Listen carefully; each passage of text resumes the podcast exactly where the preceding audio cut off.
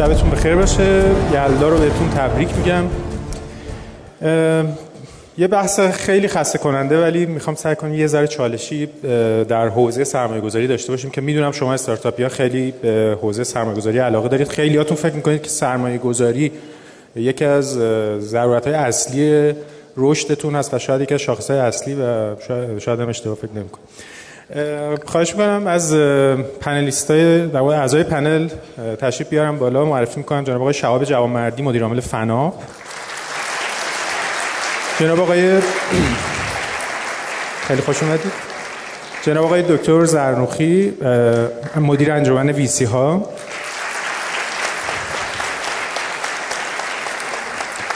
جناب آقای علی فیاضبخش، بازوی سرمایه‌گذاری شرکت همراه اول و, ش... و مدیر عامل شرکت حرکت اول. و جناب آقای سعید رحمانی، مدیر عامل شرکت سرآوا.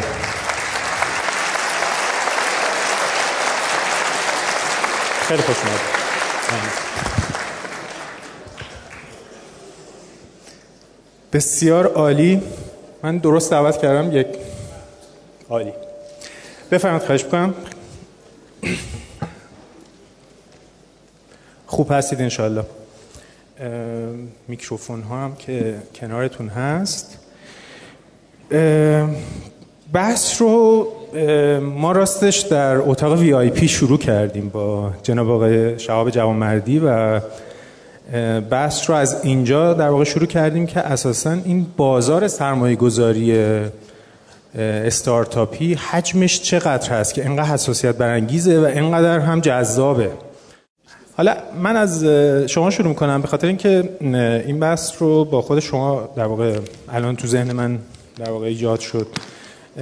آماری از میزان کل این مارکت دارید که اساساً چقدر سرمایه گذاری شده تا به حال توی این فضا و چقدر این فضا قابلیت گسترش داره، چقدر بزرگتر هست بزرگ هست برای رشد؟ بسم الله الرحمن الرحیم. خدمت همه دوستان و سروران عزیز سلام عرض میکنم و انشالله که شب خیلی خوبی رو در طولانی ترین شب سال پیش رو داشته باشید. ممنون که حوصله کردید تا اینجای برنامه و الانم در خدمتون هستم. عرض شد خدمتون که من فکر میکنم این بازار امروز روز هنوز بازار بزرگی نیست. شاید حتی باورم این باشه بازار الان بازار کوچکیست.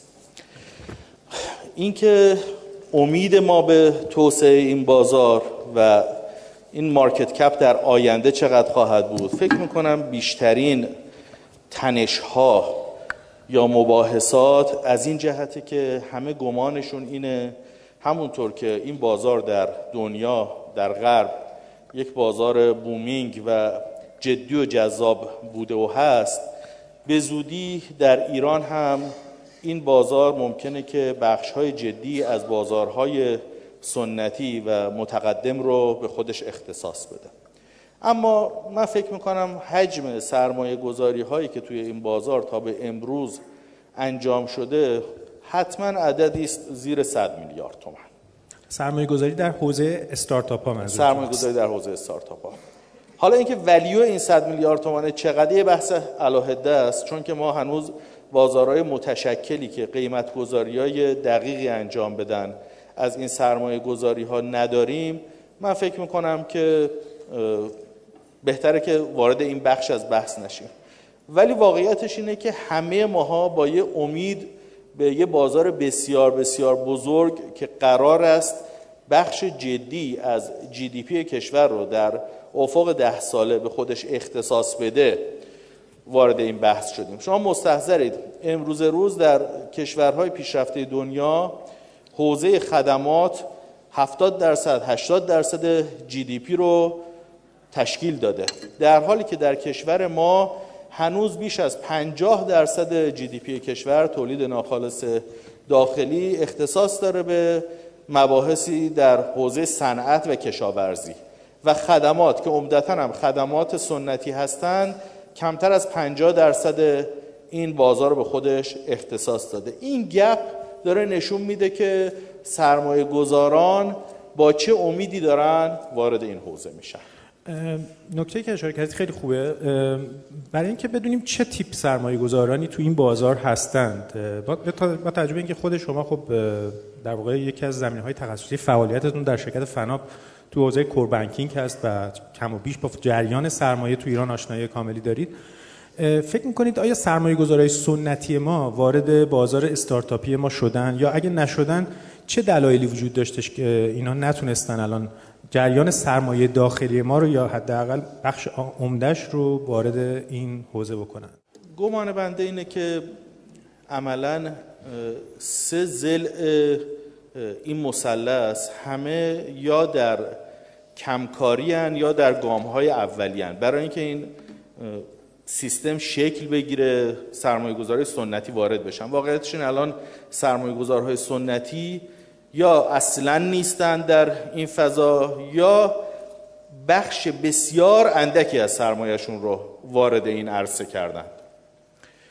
اول از همه من فکر می‌کنم که سرمایه‌گذارهای سنتی ما به واسطه عدم شناختشون از این حوزه، ریسک هایی که این حوزه براش براشون مترتب میشه و گمان میکنن با ورود به این حوزه و عدم شناخت ممکنه که سرمایهشون به خطر بیفته. چون همه شما دوستان شنیدید میگن سرمایه بسیار ترسوه، یعنی میره یه جایی که امن باشه، ریسکش کم باشه، بازدهش بالا باشه و حداقل ریسکش قابل محاسبه و قابل مدیریت باشه. جایی که ریسک قابل محاسبه و مدیریت نباشه سرمایه‌گذار سنتی محال ممکنه بخواد پا بذاره به اون عرصه.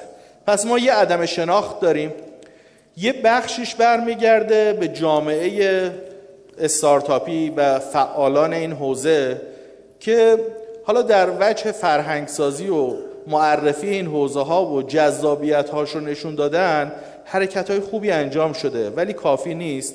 ولی از اون مهمتر اینه که ما اون بازیگرا رو وارد این بازی نمی کنیم. ادبیاتمون ادبیات جداگونه‌ایه.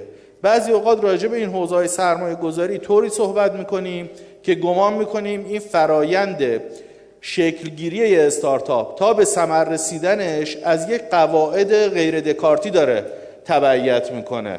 قواعد نیوتن برش حاکم نیست و شما اگر بیاید اینجا با ادبیات ما صحبت نکنید، با رفتار ما عجین نشید، امکان نداره که سرمایه گذاریتون موفق بشه. در حالی که روش موفقیت یک کسب و کار وقتی از بالا از بیرون نگاه میکنید، از نقطه به بسم الله تا, تا, تا تمتش در تمامی کسب و کارها از ازل تا ابد یکیه.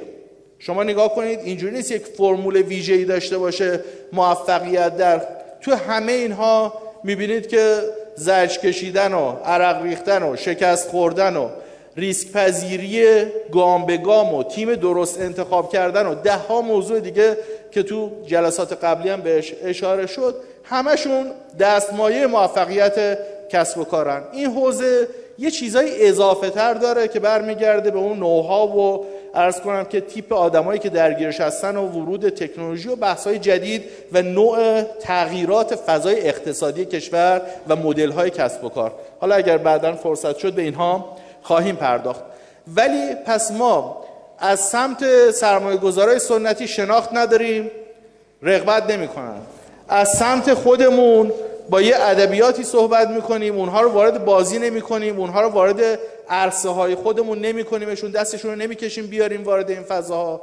ولی یه رکن خیلی مهم دیگه هم سیاست گذاره، قانون گذاره، کسیه که این اطمینان خاطر رو فراهم میکنه که سرمایه گذار سنتی وارد این عرصه بشه و احساس بکنه هر روز با تهدید جدید مواجه نمیشه، سرمایه گذاریش به استکبار جهانی متصل نمیشه، سرمایه گذاریش در گروه بعضی از تهدیدات و صحبت‌ها و پیغام‌ها و گروه‌ها و اینا قرار نمیگیره.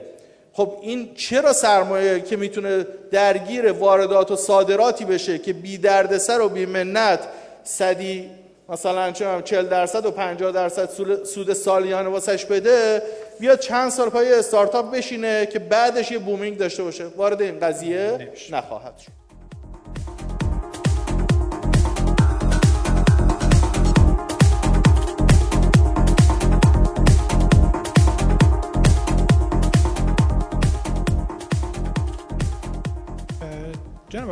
زرنوخی، شما مدیر عامل صندوق مالی توسعه تکنولوژی هستید، رئیس انجمن ویسی هستید، با خیلی از صندوق‌های سرمایه‌گذاری و سرمایه‌گذارای ایرانی رابطه دارید، آشنایی دارید. دو موردی که سه موردی که جناب آقای جوانمردی اشاره کردن، عدم شناخت خود سرمایه‌گذارها، واقعاً فکر می‌کنید خود سرمایه‌گذارها شناختی از فضای استارتاپی ما ندارند با توجه به رابطه که باشون دارید، و یا اینکه سیاست‌گذاری در واقع اونها رو به سمت جریان سوددهی از سمت دیگر بازار، مثلا فرض کنیم مثلا سرمایه‌گذاری توی ارز، سرمایه‌گذاری توی مثلا طلا، سرمایه‌گذاری توی ملک، به اون سمت سوقشون میده. بسم الله الرحمن الرحیم. خسته نباشید، عصر همگی بخیر و آرزوی موفقیت دارم و تبریک میگم شب یلده همه عزیزانم. من فکر کنم بحث در واقع تامین سرمایه استارتاپی خیلی بحث پیچیده‌ایه و اینکه سرمایه‌گذاری سنتی موارد در واقع این موضوع نشدن را برمیگرده به این پیچیدگی. چرا؟ چون در واقع ابزار سرمایه و پول اینجا به تنهایی کافی نیست، دارایی ایجاد نمیشه، قابل اتکا در واقع در موقع ورود به پروژه هیچی وجود نداره که بگیم اون در واقع مقابل ازایی که میخوان در به عنوان دارایی بردارن یا تضمینی بگیرن در واقع رو اون اتکا داشته باشن. نیاز دارن در واقع به یه توانمندسازی تو بنگاه، یه هوشمندی در واقع در همراهی با تیم استارتاپی و کارآفرین که این در واقع اون بر شکل نگرفته. در چند سال گذشته که اکوسیستم در واقع استارتاپی ایران رشد کرده و به نظر میرسه که حداقل توی یک و نیم دو سال اخیر اکوسیستم بعضی از جاها خیلی بهتر رشد کرده در واقع از خود استارتاپ‌ها. چرا؟ چون این پازل داره تکمیل میشه. شتاب دهنده‌ها خیلی خوب وارد شدن، تیم‌های کارآفرینی خیلی خوب وارد شدن، منتورای خیلی خوبی داریم. سرمایه‌گذاران با عناوین مختلف اومدن، بعضیا شرکت سرمایه‌گذاری ان، بعضیا صندوق ان، بعضیا در واقع مؤسسه خصوصی هستن و بعضیا هم به عنوان در واقع انجل و شخص وارد شدن. اینا در واقع اومدن یه مقدار این فضا رو آماده کردن که موفقیت‌های در واقع سرمایه‌گذاری رو بقیه نشون بدن.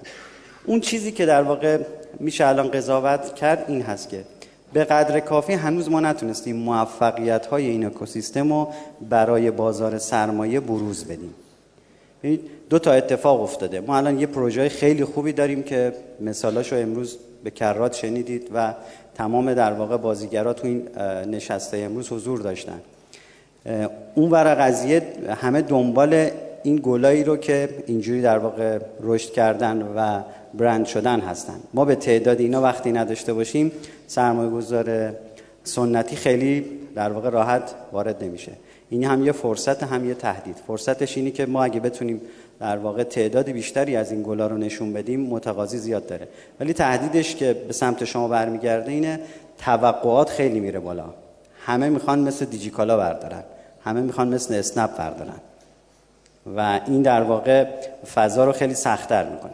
منتها یه اتفاق مثبتی داره میفته که کمک میکنه به رقیق کردن این سیستم، اینه بازدهی بقیه حوزه‌های مالی داره افت پیدا میکنه و اون بهره‌وری و نوآوری و خلاقیتی که شما تو کاراتون انجام میدید میتونه در واقع اینجا بیاد خودش رو بروز بده که سرمایه‌گذار در واقع به شما توجه کنه.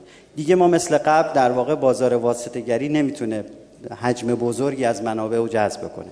من یه رقم در واقع الان خدمت شما بگم، نقدینگیمون الان به هزار و صد هزار میلیارد تومان رسیده، فقط بخش رسمیمون.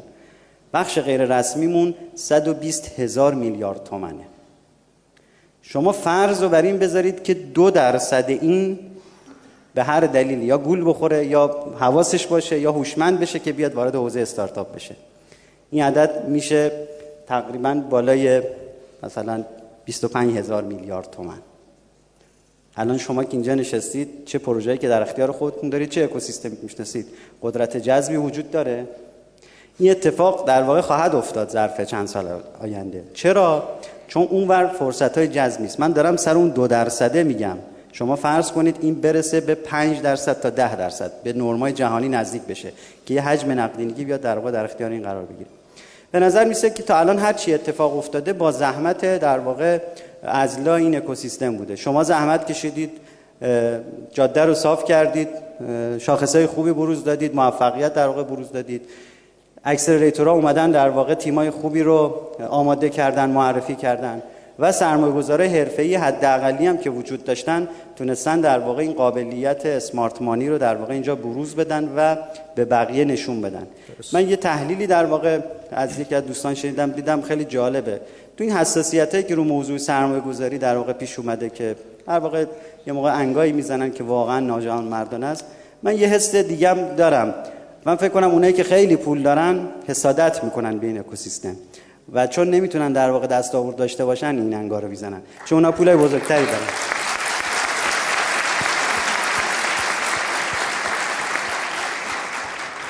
بنابراین میخوام بگم این اتفاق یه خورده نیاز به حوصله داره، نیاز به صبر داره و نیاز به تجهیز نیرو و منابع این ورد از سمت سرمایه‌گذار داره. ما قطعا مثل آقای رحمانی که واقعا اومده در واقع یه نهضت جدیدی تو حوزه در واقع فراهم کرده، نیاز داریم ده ها نفر داشته باشیم، چون بالاخره این اکوسیستم نیاز به تعامل فیس تو فیس با کارآفرین و همراهی و دلسوزی داره. نمیشه اینو در واقع در قالب پروتکل‌های اداری انجام داد. این در واقع ظرفیت نیروی انسانی اگه این ور شکل بگیره و بقیه هم سوال بپرسید بشه در واقع اینو خوب پرزنت کرد، من فکر کنم یه جریان نمایی از در واقع فراهم شدن سرمایه هایی که ما میگیم الان در دسترس نیستن انشالله اینجا فراهم خواهد شد. خیلی عالی.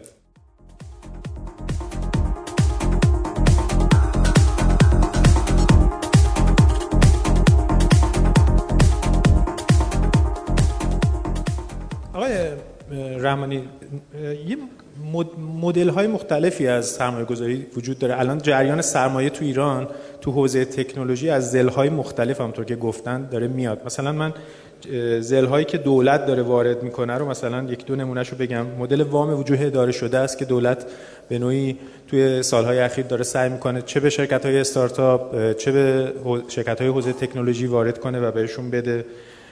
مدل وام در واقع بنگاه‌های زود بازده است که از دولت قبل شروع شد، همین دولت هم تا اندازه‌ای ادامه پیدا کرد.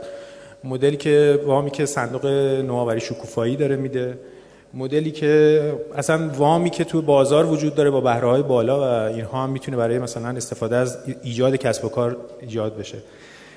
شما به عنوان کسی که خودتون هیچ کدوم از این مدل‌ها رو استفاده نکردید ولی اومدید یه مدلی رو در واقع پایه گذاشتید و دارید شکل میدید، فکر می‌کنید متناسب‌ترین مدل سرمایه‌گذاری تو حوزه تکنولوژی در حال حاضر چه مدلیه؟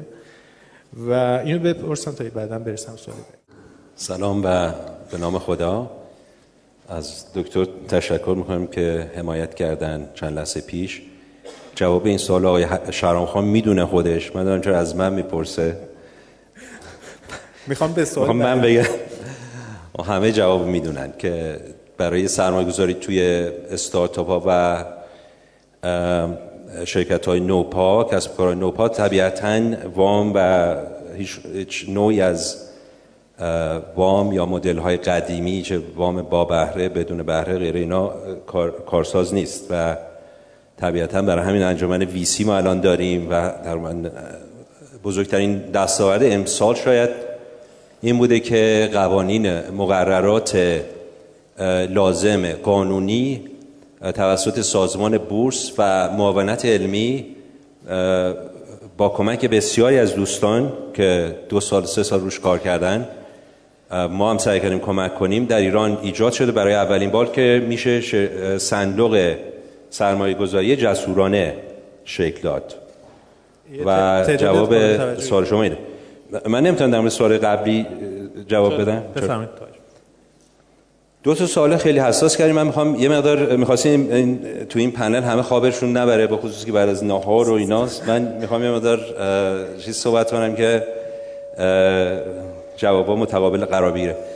من به نظر من ما عملا جذب سرمایه سرمایه‌گذاران سنتی در این بخش رو کردیم و شاید خودشون نمیدونن و اینکه ما به رسمیت نمیشناسیم. مثال خود سرآوا رو میزنم.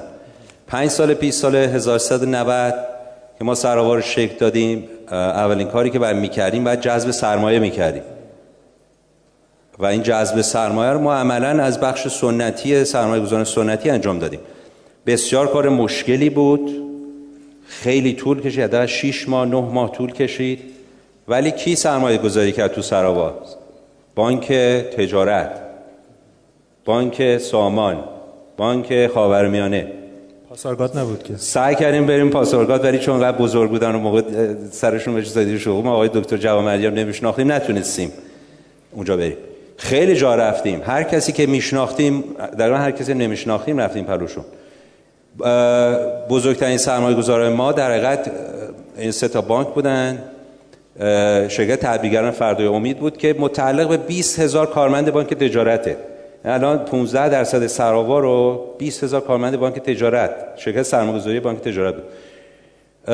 شرکت توسعه صنعتی ایران تو بازار بورس ایران بزرگ سرمایه‌گذاران سنتی محسوب میشه، تو این بخش هیچ وقت سرمایه‌گذاری نکرده بوده، که بزرگترین تعداد سهامدار در بازار بورس رو داره. بزرگترین تعداد سهامداران یک شرکت در بازار بورس توسعه صنعتی ایرانه.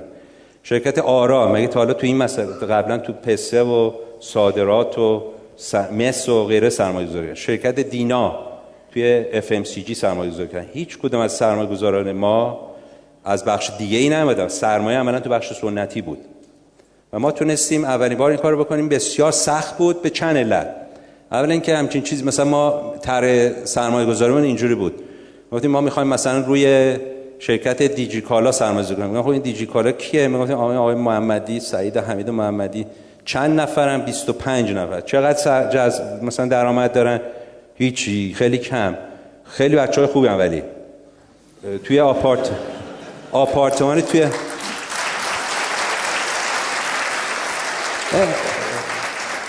بزرگترین بعد بعدم سی... بعدم خیلی میگم، بعضیا میگن که مثلا ما خیلی سیاست عجیب غریبی داشتیم توی این زمینه. خیلی ساده بود. تنها شانسی که ما داشتیم توی مدت پنج سال، من شخصا داشتم، یه بچهای خوبو دیدیم و بچهای خوبو که دیدیم گفتیم نه، روی این بچهای خوب میشه سرمایه‌گذاری کرد و واقعا اعتماد نبود. شاید یه مقدار رو اعتبار من، بقیه بچهایی که توی کمک میکردن اون جرأت رو کردن سرمایه‌گذاری کنن. نکته دوم این بود که اون موقع دکتر بدترین شرایط ایران بود. تو اون شش ماهی که من سعی می‌کردم جذب سرمایه بکنم، ارزش پول ما هزار تومان، من یادم هزار تومان یه دلار بود، شد چهار هزار تومان. یعنی من هر بار که می‌رفتم پلو اینا گفتم آقا می‌خوایم این کارو بکنیم، مثلا یه جور عجیب غریب به من نگاه می‌کردم، مثلا دیونه‌ای، مثلا واقعا هنوز دلار، طلا، اصلا مسئله زمین و اینا هم دیگه مطرح نبود. پس میشه این کارو کرد ولی در رابطه اینکه میزانش چقدر خیلی کمه. من در این رابطه میزانم یه آمار بدم و بعد در مورد مسائل دیگه صحبت کنیم. ببینید یه آماری ما در مورد امتحان با دکتر دیشب صحبت می‌کردیم که یه آمار در بیاریم.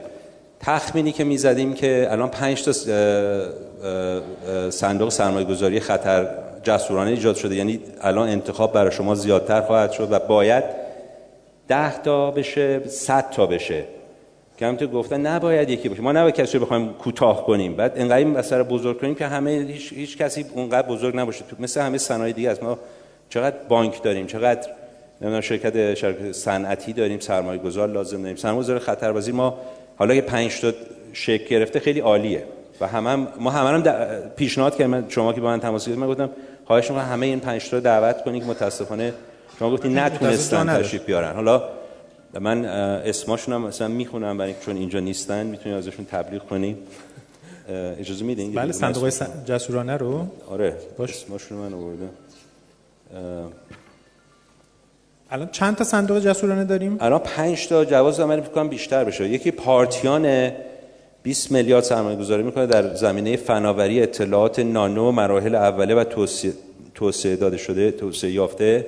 شرکت آرمانی پنجاه میلیارد منابع مالی داره، دانش بنیان و در زمینه نانو، اینترنت اشیا و غیره. سلامت پوریان پارسیان، من اسمشون اشتباه دارم میخوام، پنجاه میلیارد تومان تو سلامت و بایوتکنولوژی. یکم آرمان آتی ده میلیارد تومان تو فناوری اطلاعات و فینتک و خود مال صندوق جدید سرآوا که پنجاه میلیارد تومانه. فناوری اطلاعات، نانو، ان بی، علوم همگرا، دانش شرکت دانشبنیان در مرحله اولیه و میانی و کلش رو هم دیگه جمع کنیم دویست میلیارد نمیشه، میلیارد تومان. ولی من میخوام یه چیز دوباره کانتروورشال بگم و این آقای رحمانی راهیه برای جذب سرمایه داخلی توی این صندوق. اینا همه سرمایه داخلی هستند، فقط سرمایه گذاری داخلی رو میپذیرن. نه، قانون ممانعت نمیکنه که در این صندوق‌های سرما... خطرپذیر سرمایه خارجی هم سرمایه گذاری بکنه، ولی اینا همشون الان سرمایه گذاری خارجی داخلی داخلی هستند. من می‌خواستم این نکته رو بگم، این مقدار فرض کن دویست میلیارد تالا اومده، فرض کنید سیصد میلیارد هم تالا شده باشه، میشه پانصد میلیارد نسبت به جی دی پی سرانه ما که چهارصد پانصد میلیون بیلیون دلاره. این مثلا یه میشه مثلا یه مثلا میشه صد و پنجاه میلیون دلار، میشه نزدیک مثلا یک هزارم درصد یه هم چیزی میشه، درصدی که در آمریکا به هفده تریلیون جی دی پیش میزانی که وی سی هست و سرمایه گذاری میشه نزدیک سه درصد تا نیم درصده. اگه این تناسب رو نگاه کنید، میزان سرمایه گذاری که ما در ایران لازم داریم در بخش سرمایه گذاری جسورانه صد برابر باید بیشتر بشه، فقط نسبت به تولید سرانه کشور خودمون، نه نسبت به اونجا. مثلا نزدیک یه بیلیون دلار تا ده بیلیون دلار باید پول بیاد تو این سن سنه. خیلی کوتاه اگه به این سه تا موردی که آقای دکتر جوانمردی گفتن، عدم شناخت، خود استارتاپ ها و سیاستگذاری دولت، چیز دیگه ای میشه اضافه کرد برای اینکه فضای سرمایه‌گذاری به اون سطح مقبول خودش برسه توی این حوزه؟ به نظر من بزرگترین چیزی که نبود، اول قانونش نبود که الان این این چارچوب وجود داره. ما سرآوا که شرکت دادیم به عنوان شرکت سهامی خاص شکل دادیم بر اساس یه اساسنامه و یه توافقنامه سهامداران داخلی. اون خیلی مشکله. الان زیر نظارت سازمان بورس قوانین شکل گرفت و این اعتماد داره ایجاد میشه. این بزرگترین مانع بود.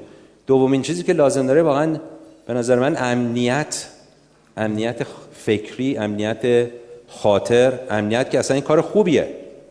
یعنی اگر سرمایه‌گذار فکر کنه این کار بدیه و ناامنی وجود داره داشت، فضای امن کسب و کار، مثلا استارتاپ‌ها خوبن برای کشور، بخشی از اقتصاد مقاومتی ما هستن و کاری که جوانای ما میکنن خوبه.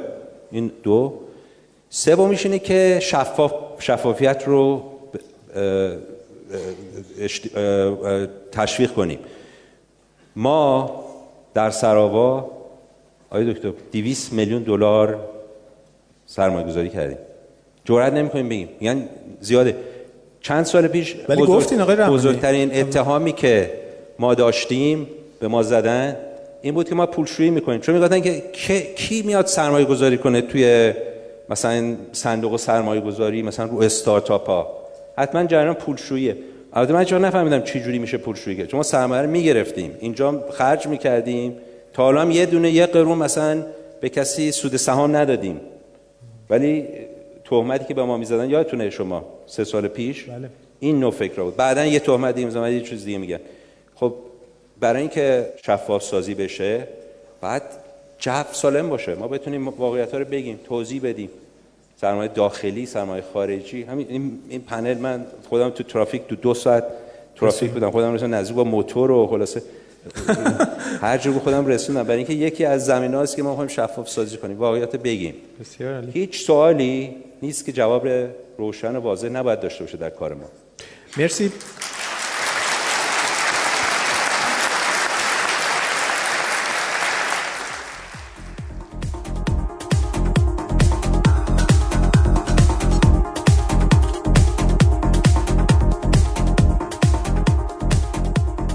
خب آقای فیاضبخش خودشون در واقع یک میشه گفت بازوی نوپایی توی سرمایه گذاری تو شرکت‌های نوپا هستین.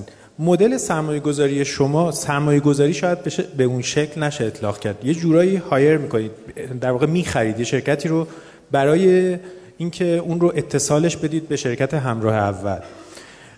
تا الان چند وقت دارید کار میکنید؟ یک سال و اندیه، حدود یک سال و اندی. چند تا استارتاپ رو تا حالا تونستید به این شکل در واقع برای خودتون جذب کنید یا برای همراه اول جذب کنید؟ عزیز من توضیح بفرمایید. خواهش می‌کنم. سلام عرض می‌کنم خدمت همگی، امیدوارم که سلامت باشید و شب خیلی خوبی هم توی بلندترین شب سال تجربه بکنید. اگه اجازه من برگردم یه مقدار به سوال اولین شما و یه مقدار آمار رو با هم مرور بکنیم، بعد ببینیم فضای اطرافمون چطوریه. حالا من از به اصطلاح پیشینه ذهنی حوزه آی سی تی عرض میکنم به دلیل اینکه فعالیت حرفه‌ایم تو این زمینه است و به نظرم میاد ما هنوز دچار این مسئله هستیم به لحاظ ذهنی که اولین عرضم به حضورتون رشته کاری که از استارتاپ برامون ادراک میشه حوزه های آی سی تی، در حالی که واقعا استارتاپ ها تو حوزه های دیگه هم دارن فعالیت میکنن یا باید بکنن. اما اگر راجع به آی سی تی بخوایم عرض کنیم، امروز مارکت آی سی تی کشور حدود بیست و پنج هزار میلیارد تومانه و همین امروز من گزارشی رو دو روز پیش دیدم توی معاونت تنظیم مقررات وزارت ارتباطات که همین امروز این مارکت توانایی رسیدن به نود هزار میلیارد تومان رو داره، یعنی چیزی نزدیک به سه و نیم برابر. برآوردی که من دارم حدود بین چهارده تا پانزده درصد این مارکت رو از این جنس استارتاپ هایی که حالا دارن تو این حوزه فعالیت میکنن در اختیار دارن، از فروش رو عرض میکنن.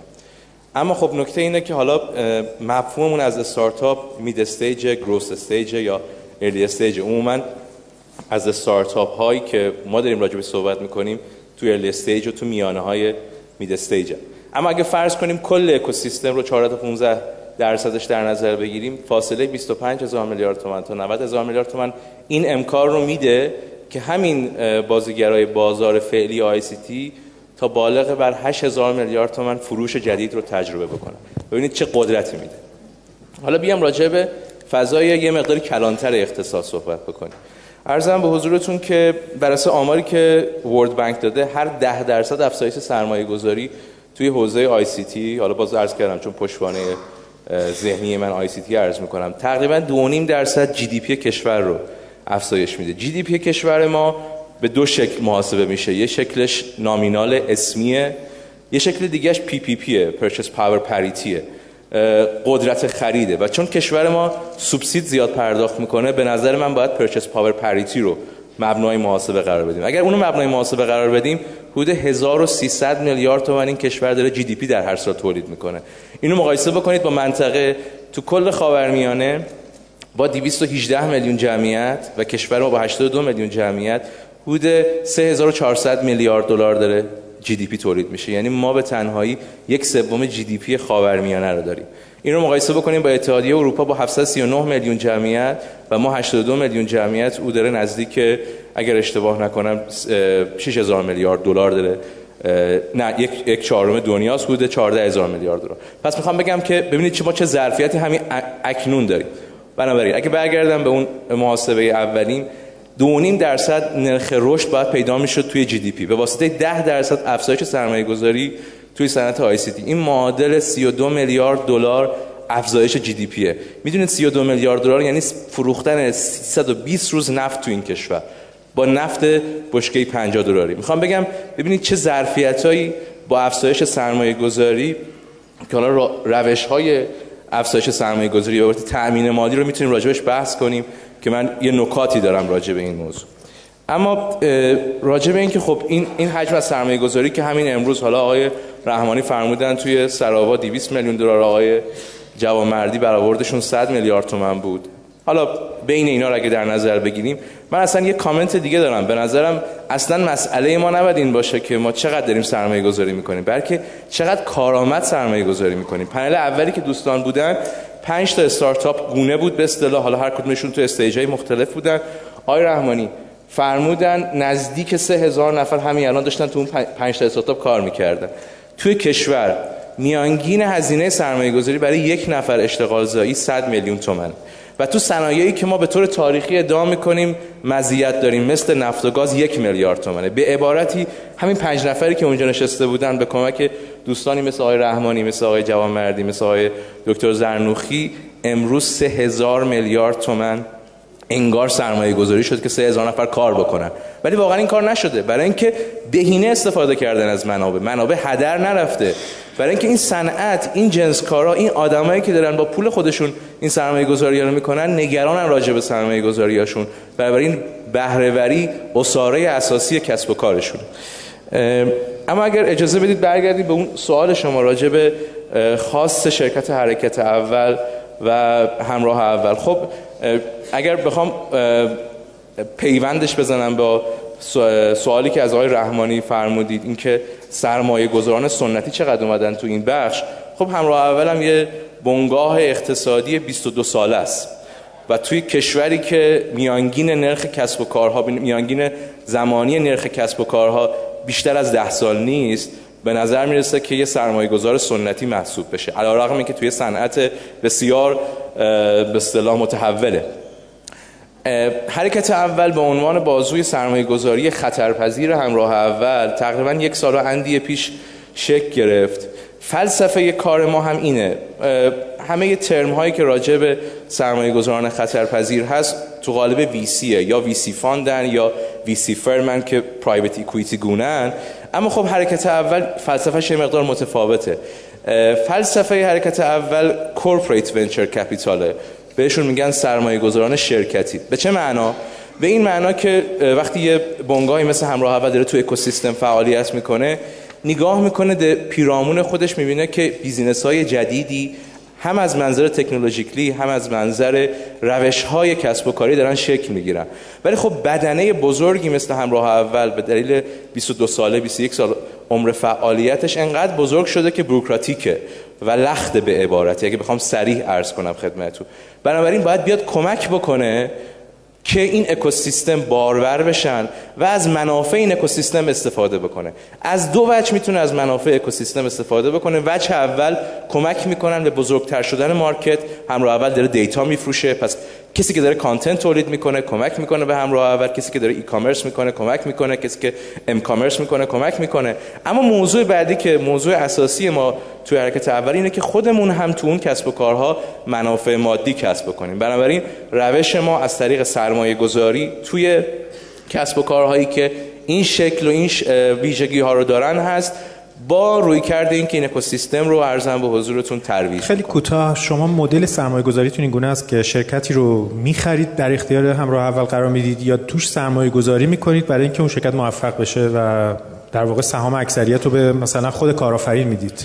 قطع و یقین توی ارلی استیج و مید استیج اصلا علاقه من نیستیم که مدیریت کنترلی داشته باشیم، ماجوریتی استیک داشته باشیم. دلیل اینکه اساره اساسی این موضوعات اشتراک منافع و اون نظریه دیوید هیومه که انسان دوست داره مالک یک موضوعی باشه، یک ایده، یک ارزان به حضورتون کسب و کار. بنابراین ما اصلا علاقه من نیستیم توی ارلی استیج و مید استیج ماجوریتی استیک داشته باشیم و کسب و کار رو به تملک در بیاریم، ولی توی گروث استیج اونجایی که ام اند ای اتفاق میفته، مرجر اند اکویزیشن، و تملک میکنیم برای اینکه بیاد تو بدنه ما، اون اتفاق خواهد افتاد. مرسی. برمیگردم به آقای دکتر جوانمردی. دکتر جوانمردی، بحث سرمایه‌گذاری خارجی بحث خیلی حساسی هست توی فضای استارتاپی ایران. بحثی هستش که به هر حال بعضیا بحث، حالا توی همون میزگرد اول هم در مورد نفوذ صحبت شد، اینجا به خیلی واضح بعضیا این رو وصلش میکنند به نفوذ، بعضیا این رو وصلش میکنند به جریان‌های خارجی، بعضیا به داده‌های سر... در واقع داده‌های ایرانی رو که سر... به سرقت میبرن و وصلش میکنن به اون جریان‌ها. اساساً ما توی فضای استارتاپی به نظرتون به سرمایه‌گذاری خارجی نیاز داریم یا نه؟ عرض کنم خدمتون که ببینید سوال سختیه، میگید ما نیاز داریم یا نه. ما به هر حال در یک اقتصاد آزاد همیشه شاهد این مسئله هستیم که سرمایه میگرده به دنبال بهترین فرصت‌ها در پیرامون خودش، که هر چقدر تخصصی‌تر و حرفه‌ای‌تر میشه این شعاع پیرامونیش داره بزرگتر میشه. یعنی ممکنه که منی هم که در ایران نشستم، اگر اشرافم نسبت به فرصت‌های سرمایه‌گذاری خاورمیانه افزایش پیدا بکنه، بخوام یه سبدی از سرمایه گذاری داشته باشم که محدود و منحصر به داخل ایران نباشه. پس برای همین ما از یک طرف اگر فرصت‌هایی رو داریم، سرمایه گذار بیرونی ممکنه علاقه‌مند باشه بیاد واردش بشه. از اونجا به بعد قواعد سرمایه گذاری ماست که نشون میده که این سرمایه گذارها اجازه سرمایه گذاری دارن یا نه، کم و کیفش چیه، جریان خروج سرمایه به چه شکل میتونه باشه، نسبت تملکش چقدر میتونه باشه. اینها رو دیگه قواعد سرمایه گذاری خارجی ایران که مدون و مشخصه معلوم میکنن. و به زعم من عملاً در لایه یک تصمیم گیری ما آنچه را که راجع به بقیه صنایعمون تصمیم گیری میکنیم که خارجی‌ها بتونن حضور داشته باشن و سرمایه گذاری بکنن یا خیر، اینجا هم خواهیم داشت و تصمیم گیری در این لایه‌اش خیلی متفاوت نخواهد بود. حالا ممکنه که ما در این حوزه ها به واسطه اینکه داریم وارد فضاهایی از اقتصاد میشیم که ممکنه تأثیرگذاری های اجتماعی، سیاسی، فرهنگی جدیتری هم داشته باشه، میطلبه که اگر ما قبلتر اجازه سرمایه گذاری در صنعت سیمانمون را با شرایط خیلی معمولی میدادیم، وارد صنعت نفت اگه میخواستن بشن و وارد بهره برداری از چاهای نفت بشن قواعد خاصتری رو می آوردیم و بحث بهره مالکانه یا امثال هم رو لحاظ می کردیم. اینجا هم این اقتصاد دیجیتالی شرایط خاص خودش رو داره، باید خبرگان و نخبگانش بشینن فکر بکنن ببینن چه شرایطی رو برای سرمایه گذار باید لحاظ بکنن که منافع ما فعل جمله رعایت بشه. چنین شرایطی الان وجود نداره. ببینید من فکر کنم تبیین نشده این مسئله. قطعاً ما باید استقبال بکنیم سرمایه گذار خارجی وارد بشه، منتها روز اول خیلی روشن هم بهش بگیم که این شرایط سرمایه گذاریه. اگه این رو تبیین بکنیم قاعدتاً باید خیلی جدی به دنبال این باشیم حد اکثر جذب سرمایه هم داشته باشیم برای کار. مرسی که کوتاه جواب دادید.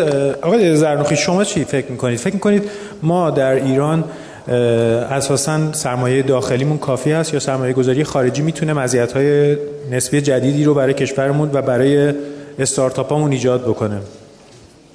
ببین من یه تفکیکی میخوام قائل بشم بین نیاز به اون حجم سرمایه و نیاز به اون تجربه سرمایه گذار. اگه الان ما بخوایم جواب بدیم با توجه به شکل‌گیری این اکوسیستم و بازیگرایی که الان هستن، به نظر میرسه ما به پول خارجی نیاز نداریم. چرا؟ چون ظرفیت‌های در واقع غربال شده این حوزه رو که ما اندازه گیری می‌کنیم می‌بینیم به اندازش پول داخلی وجود داره. اون تا یه نکته‌ای وجود داره. در مراحل تصمیم گیری، غربالگری و یا اون دو دیلیجنسی که داره اتفاق میفته یه مقدار زمانا طولانی شده. بعضی از استارتاپ‌ها فکر می‌کنن که مثلا اگر به غیر از این تیمی که به عنوان سرمایه‌گذار ایرانی جلوش نشسته خارجی بود زودتر بهش پول میداد، در صورتی که الزاماً اینجوری نیست. بنابراین شاید ابهام تو اینه که الان استارتاپ‌ها اگه یه سرمایه‌گذار خارجی باشه پول راحت‌تری میگیرن. نه، ولی حجمی نگاه میکنیم الان پول وجود داره. تمام در واقع این مجموعه‌ای که الان شکل گرفته، چه این پنج تا صندوق جسورانه‌ای که در ذیل قانون بورس شکل گرفته، چه اون صند مؤسساتی که به عنوان در واقع پرایوت اکوئیتی شکل گرفتن، اینا همه در واقع یه ویژگی دارن که جنرال پارتنرن. اینا کلی لیمیتد پارتنر یا سرمایه‌گذارای در واقع پشت پرده دارن که به محض آماده کردن این فرصت‌ها اونا آماده تزریق پول هستن. الان این اکوسیستم رو حداقل اگه اندازه‌گیری بکنیم دسترسی به این پول وجود داره، بنابراین نیازی به سرمایه خارجی نداریم. نکته دوم این هست که ما جاهای سرمایه‌گذاری خارجی صرفاً با پولش نمیاد، تجربه میاره. مثلا شبیه مدلی که آقای دکتر فیاضبخش گفتن یه جور کورپوریت در واقع وی سی هستن، سی وی سی هستن. اونا در واقع میتونن یه فرایند در واقع هدایت اون بیزینس و استارتاپ رو شاید خیرفی‌تر از ما انجام بدن.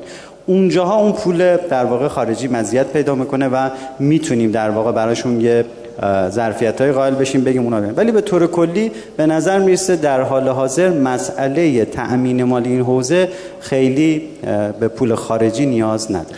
جناب آقای رحمانی شما در واقع نمونه از تجربه سرمایه گذاری پامگرنت تو همونطور که گفتید اوایل امسال اگه اشتباه نکنم در واقع داشتید یه چیزی اولوش دویست میلیون دلار که اعلام کردید. واقعا به این پول واقعا به این پول نیاز نداشتید یا در واقع میتونستید این رو در ایران تهیه کنید یا اینکه دلایل دیگه ای داشت برای اینکه این سرمایه گذاری رو به دست آوردید؟ والا ما اگه فهم کردیم به سرمایه گذاری خارجی نیاز نداریم که جذب سرمایه خارجی نمی کردیم. پس به این نتیجه رسیدیم که نیاز داریم. ولی علت داره. اولین نکته این هستش که خطرات سرمایه گذاری خارجی مثل سرمایه گذاری سنتیه. شما الان صندوق ویسی الان اگه قوانینش درست شده، این قوانین چه چه چه تغییری داده با قوانین سنتی تجارت الکتر... تجارت ایران؟ ایچوان این سوال رو از خودتون کردید. طبق قوانین تجارت سنتی ما که شرکت سهامی خاصه، مالکیت و مدیریت اصلا نمیتونه جدا بشه. شما هر شرکتی در ایران بزنی، من بزرگترین مشکلی که در مقابل استارتاپ هاست، طرف ممکنه بیا هزار میلیارد سرمایه گذاره، خب بذاره، در این نمیشه که شرکت و مال اون بشه. درسته؟ قانون تجارت ما تا حالا اجازه نمیداد این کارو بکنیم. صندوق سرمایه گذاری ویسی، چیزی که خیلی از توهم‌ها از اینجا میاد، سرمایه صندوق سرمایه گذاری در خارج و الان در ایران میتونه این کار رو انجام بده. میزان سرمایه یا تملک یا سهامدار، میزان ال پی که دکتر میگفتن، میتونه هر چقدر باشه، بین آدم‌های مختلف داخلی خارجی تقسیم بشه، ولی این به این اجازه نمیده که این تصمیم میگیره و سند مدیریت صندوق چجوری کار میکنه، چجوری سرمایه گذاری میکنه، نمیتونه دسترسی به داده های شرکت هایی که برایش سرمایه گذاری میکنه داشته باشه. اگر اینجوری بود که تمام دنیا الان به هم ریخته بود. مثلا اوبر رو الان سرمایه گذارانش داشتن میچرخوندن، گوگل رو داشتن سرمایه گذارانش میگردوندن. مثلا اینطوری نیست. پس وقتی اولین اصل رو شما بتونی اجرا کنید، یکی از توهماتی که هست، خب چجوری میشه این کار کرد؟ به همین راحتی وقتی شما سرمایه رو جذب بکنی ولی اجازه ندی سرمایه گذار، اولا میزان سرمایه که جذب میکنی بین سرمایه گذاران متعدد تقسیم بشه، پس هیچ کس در کنترل نیست در شرکت سرمایه گذاری. این اصلی بود که روز اول پنج سال پیش ما تو سرآوا گذاشتیم، بودیم هیچ کس اجازه نداره بیش از پانزده درصد در سرآوا سهامدار بشه، چه سعید رحمانی بشه، چه بانک سامان باشه، چه نمیدونم شرکت هر کی باشه. خود سرمایه گذاری خارجیتون الان چند درصد سهامتون رو داره؟ ما همین قانون رو اجرا کردیم. من الان توضیح میدم. بس اولین اصل جدا کردن میزان سرمایه از کنترله. بس سر سر شرکت سرمایه گذاری رو مدیریتش میگردونه. تجربه مدیریته که بقیه بهش اعتماد میکنن، سرمایه گذاری میکنن، نه تجربه سرمایه گذار. و همینطور به همین دلیل ما میتونیم از سرمایه گذار سنتی هم سرمایه جذب کنیم. ممکنه ایده های مختلف داشته باشه. بزرگترین مشکل سرمایه‌گذاران سنتی ما در اول داشتن این که می‌خواستن سود سهام بگیرن. ما تو توافقنامه سهامداران نوشتیم هیچ کس نمی‌تونه سود سهام بگیره برای سه تا پنج سال آینده. بعد طبق قوانین تجارت تصمیم می‌گیریم. تا الان هم تونستیم اجراش کنیم. درسته؟ پس اینو میشه از هم جدا کرد.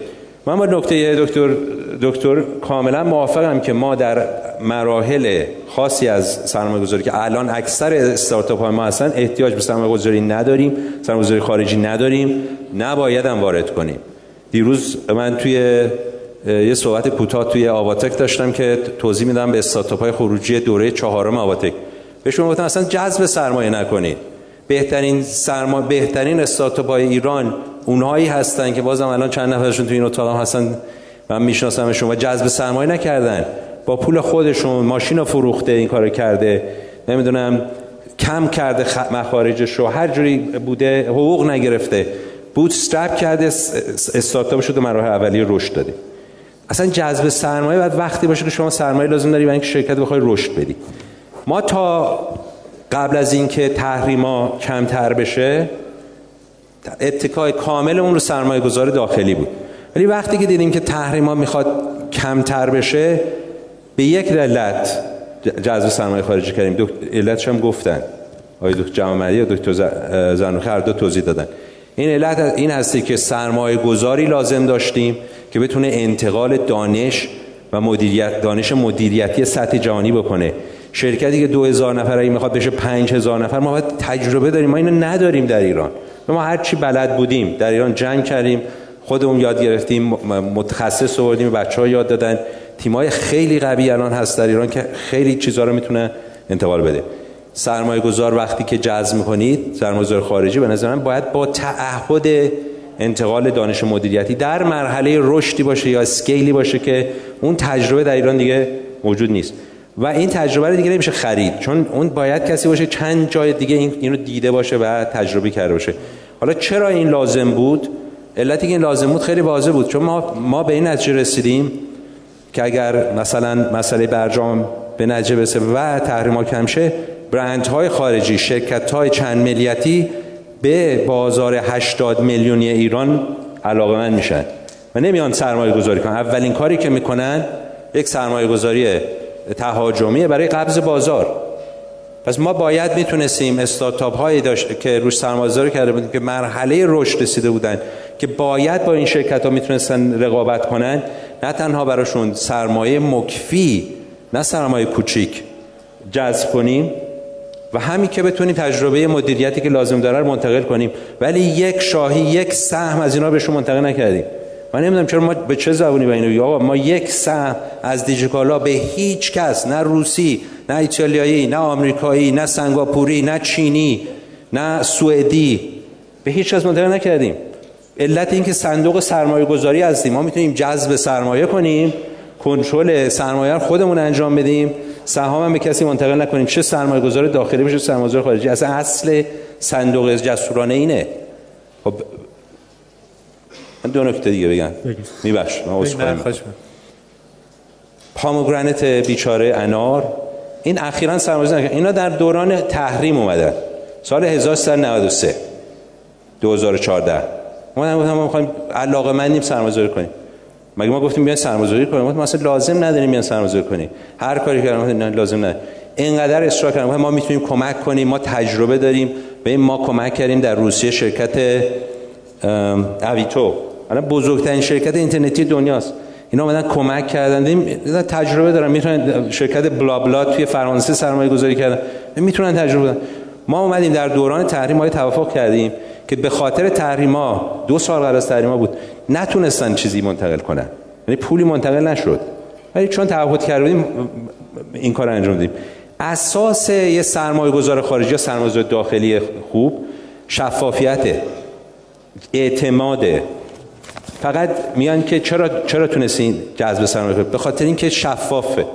شما بیاید تو سرآوا بخواید سرمایه گذاری کنید، همه چیز شفافه، همه چی یه دفتره است، همه چی رو روه، هیچ کس به هیچ کس نمیتونه دروغ بگه، چاهام ببنده. سرمایه‌گذار خارجی بزرگترین چیزی که لازم داره برای سرمایه‌گذاری کردن اعتماده. توی کشوری مثل ایران، توی کشوری مثل ترکیه، توی کشوری مثل چین اعتماده و اون بر اساس شفافیت میاد. و ما استفاده کردیم از موج اول امیدی که به وجود اومد موقع برجام که ایران داره تغییر میکنه و میشه سرمایه‌گذاری کرد. ما از اون استفاده کردیم، میزان سرمایه‌گذاری که جذب کردیم رو بردیم بالاتر، چون احساس میکنیم این لازمه برای اینکه آماده آماده باشیم برای این کار. ولی نکته آخر من در رابطه نکته تایید بر نکته دکتر هست که میگن که قانون، دکتر توضیح دادن که قانون ما نداریم. ما هیچ قانون، ما واقعا میگم ما قانونگذار ما باید بیاد بگه که مالکیت سرمایه‌گذار خارجی در شرکت‌های دانش بنیان درصدش حد اکثر اینه.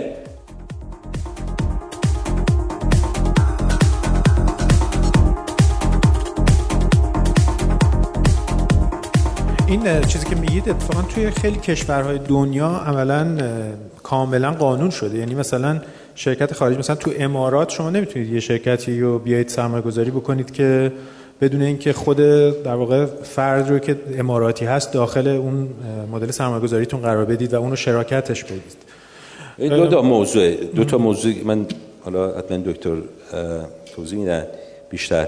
یکی موضوع قانونگذاری روی میزان مالکیتی که تو همه کشورها هست. ما همونطور که ام تی ان نمیتونست بیشتر چهل و نه درصد ایران سرو داشته باشه که توضیح دادن، بعد در رابطه با سهامداری یا سرمایه گذاری شرکت‌های خارجی در ایران در رابطه با صنعت نفت و گاز شده، زیرساخت شده، در این رابطه هم بشه درست. هر قانونی که بگن چهل و نه درصد، چهل و پنج درصد، چهل درصد، هر عددی که هست اون رو باید همه رعایت کنن.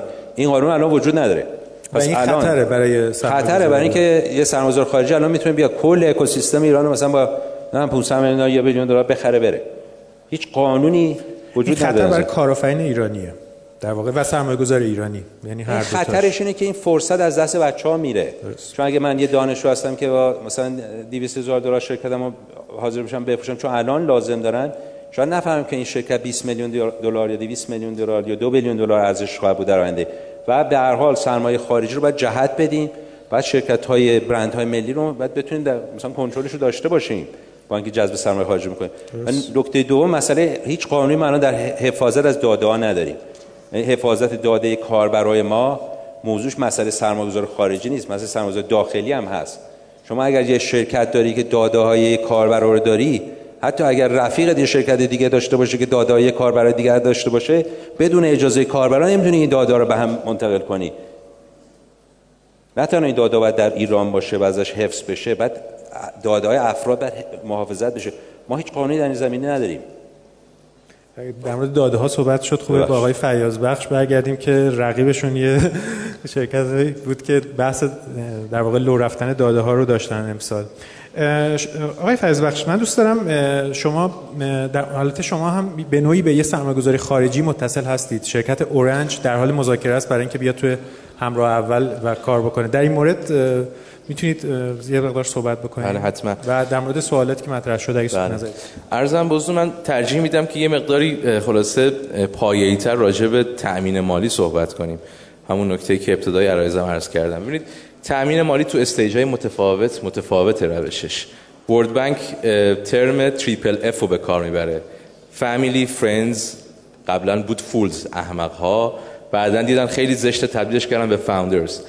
توی استیج‌های اولیه واقعا این سه تا منبعن برای تأمین مالی. تأمین مالی دیگه‌ای نیاز نیست. خانواده، دوستان و حالا قبلا احمقا بود، الان گذاشتن خود بنیانگذاران. به تعبیر آقای رحمانی دیروز می‌فرمودن ماشیناشون رو می‌فروشن میان تو این کسب و کار. بنابراین منم معتقدم تو این استیج اولیه اصلا نیازی نیستش که تأمین مالی خارجی، حالا منظورم از خارجی خارج از بنگاه، نه لزوما خارج از مرزهای کشور.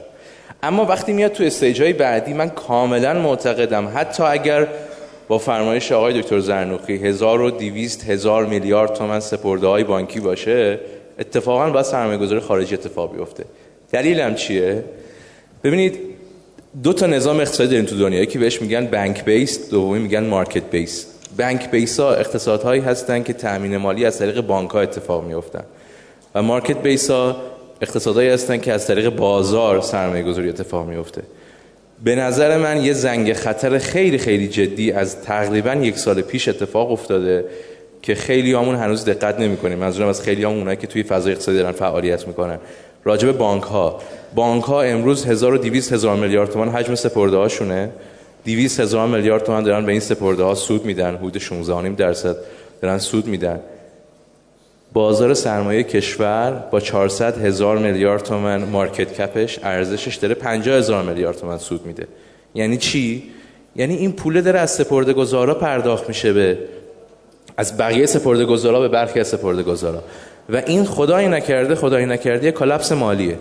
پس تنها و تنها باید بیایم به سمت مارکت بیس. ویژگی مارکت بیس چیه؟ ویژگی مارکت بیس اینه که اون وقت شما شریک میشی توی کسب و کار. اینو پیوند بزنم به این عرضم که من مطمئنم با سرمایه گذاری خارجی اتفاق بیفته، نه به این دلیل که ما منابع مالی اینجا کم داریم، بلکه این اشتراک منافع اتفاق بیفته. وقتی اشتراک منافع اتفاق افتاد، بعد ما ضربه‌گیر برامون پیش میاد، هم ضربه‌گیر اقتصادی هم ضربه‌گیر اقتصادی سیاسی. به عبارتی اگر دیگرانی در کسب و کار ما منافع داشته باشن، نه تنها دانششون رو میانن، بلکه اگر خطری متوجه ما باشه به دلیل منافع مادیشون حتما در کنار ما قرار میگیرن و اگر نگیرن منابع خودشون از بین میره. اگر بخوام مثال بزنم، آقای رحمانی فرمودن با پامگرنت سه سال و دو سال و نیمه دارن مذاکره میکنن. من صورتهای مالی پامگرنت رو هفته پیش نگاه میکردم. پامگرنت اشاره کرده که نود میلیون دلار سرمایه گذاری کرده، نود میلیون یورو سرمایه گذاری کرده تو ایران که احتمال میدم اغلبش تو سرآوا پارس. کل حجم اف دی آی ما، فارن دایرکت اینوستمنت، تو کشور دو دو دهم میلیارد دلاره. یعنی اگر ما فرض کنیم تنها سرمایه گذار خارجی توی استارتاپ گونه ها یا وی سی بکت کمپانی ها باشه، عددش بسیار بسیار ناچیزه. نود میلیون یورو به دو دو دهم میلیارد دلار. اما اینو مقایسه بکنیم با کشورهای دیگه. من امروز آمار آخری که از اف دی آی دنیا توی بریکس، پنج تا کشوری که دارن در حال توسعه‌اند، برزیل، روسیه است، چین، آفریقای جنوبی و هندوستان، میانگین سی و شش تا سی و هفت میلیارد دلار دارن اف دی آی جذب میکنن. ما اف دی آی اون دو دهم دو دهم میلیارد دلار، یعنی اصلا عدد ناچیزیه در مقایسه با بریکس. بنابراین من معتقدم حتما با سرمایه‌گذار خارجی جذب بشود به دلیل اینکه اشتراک منافع پیدا بکنه. اما باید قانونگذاری بشه. البته قانونگذاری شده. من امروز نگاه میکردم، ما خب یه سازمانی داریم ذیل وزارت اقتصاد به اسم سازمان سرمایه‌گذاری خارجی که قوانین این موضوع رو به اصطلاح نشر میکنه. اسم قانونش هم هست فیپا. فصل دوم ماده دو بند دال، من عیناً قرائت میکنم که ببینیم قانون وجود داره و ما اصلا نباید دفاعی عمل بکنیم، به نظر ما باید اگریسیو عمل بکنیم، ما باید بریم متعرض نظام به اصطلاح حالا ارزم اقتصادی بشیم که چرا داره جلوی ما رو میگیره. تو این قانون میگه که توی بند دالش داره میگه سهم ارزش کالا و خدمات تولیدی حاصل از سرمایه‌گذاری موضوع سرمایه‌گذاری خارجی موضوع این قانون نسبت به ارزش کالا و خدمات عرضه شده در بازار داخلی در زمان صدور مجوز در هر بخش اقتصادی از بیست و پنج درصد و در هر رشته از سی و پنج درصد بیشتر نخواهد بود. یعنی چی؟ یعنی فرضاً توی آی سی تی کشور با همین مارکت فروش بیست و پنج هزار میلیارد تومان در خود قانون اجازه میده که ما توی این بخش می توانیم تا شش هزار میلیارد تومان از فروشمون کاملا مربوط به سرمایه‌گذار خارجی باشه. باز بیایم یه جای خیلی خیلی حساس‌تر که بازار سرمایه است. ماده یک بند آیین‌نامه سرمایه‌گذاری خارجی میگه این اجازه به سرمایه‌گذار خارجی داده می شود که تا بیست درصد ارزش بازار سرمایه ایران رو در اختیار بگیره. امروز ارزش بازار سرمایه ایران سیصد و هشتاد و نه هزار میلیارد تومانه، یعنی ما می توانیم تا هفتاد و هشت هزار میلیارد تومان توی این بازار سرمایه کاملا مستقیم در به اختیار سرمایه‌گذار خارجی بیاد.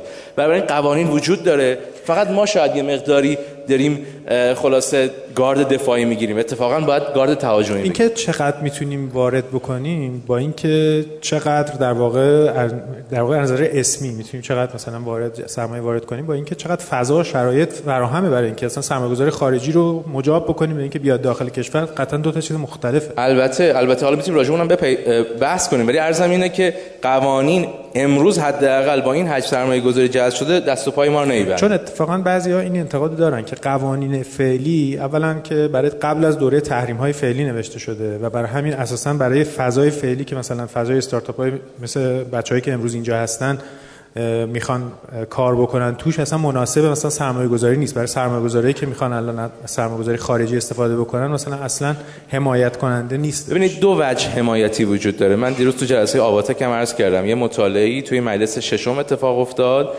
توی مرکز پژوهش‌ها و اونجا این احساس شد که نظامات حقوقی کشور چهل و یک سال از نظامات تجارتش عقبه. این فقط راجع به سرمایه‌گذاری خارجی نیست، راجع به خود ما هم هست.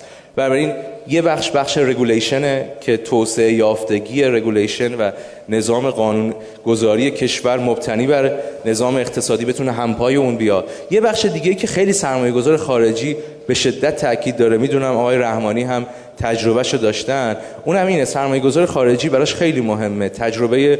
اگر شرق آسیا رو یادمون بیاد تقریبا فکر می‌کنم هزار و نهصد و هشتاد و دو بود که نرخ ارز نرخ ارز داخلی در مقابل نرخ ارز خارجی دیوالویت شد که ما تجربه نود و یک و نود و دو داشتیم. به هر حال سرمایه‌گذار خارجی داره ارز میاره، وقتی نرخ ارز دیوالویت میشه ارزش دارایی‌هاش فارغ از کپیتال گین و نرخ رشدی که پیدا کرده یهو یک سوم شد. سرمایه‌گذار خارجی حتما تو اف دی آی مطالبه میکنه از سازمان سرمایه‌گذاری خارجی که بتواند با همون نرخی که منابعش رو وارد کرده با همون نرخ رو هم بتونه برگردونه و این دیوالویت شدن نرخ ارز داخلی با خارجی مسون بماند. این دوتا فقدان جدیه که از منظر سرمایه‌گذار خارجی وجود داره. اما اگر ایزبید خیلی کوتاه راجع به اورنج چون شما نام بردید عرض کنم، ما در سه سطح تو همراه اول با اورنج مراوده و مذاکره داریم، البته هنوز به نتیجه نینجامیده، امیدوارم که ظرف سه چهار ماه آینده به نتایج خوبی برسیم. سطح خیلی پایینیش به هر حال اورنج کسب و کاری داشته توی فرانسه که گستردش کرده تو حوزه منا، میدل ایست و نورت آفریقا که تو اون اکوسیستمش تونسته فیکس لاین و موبایل رو با همدیگه پیوند بزنه و ما تو کشور متاسفانه این فقدان خیلی جدیه که شبکه ثابتمون با شبکه موبایلمون با هم کانورجنس نشده، با هم یک پارچگی نداره. پس تو سطح اولی می‌خوایم که اورنج این کمک رو بکنه. تو سطح بالاترش سرمایه‌گذاری مستقیم خارجی تو ترکیب سهامداریه که به نظر من پاینیرم ایجاد میکنه. سطح بعدی سطح نوآوری اورنج توی لب‌هایی که داشته با دانشگاه‌های مختلف واقعا خوب عمل کرده. ما دلمون می‌خواد که این لب‌ها، لبراتوری‌ها که نوآوری رو توش به اصطلاح اینکیوبیت می‌کنن بتونیم از دانش اونها استفاده کنیم.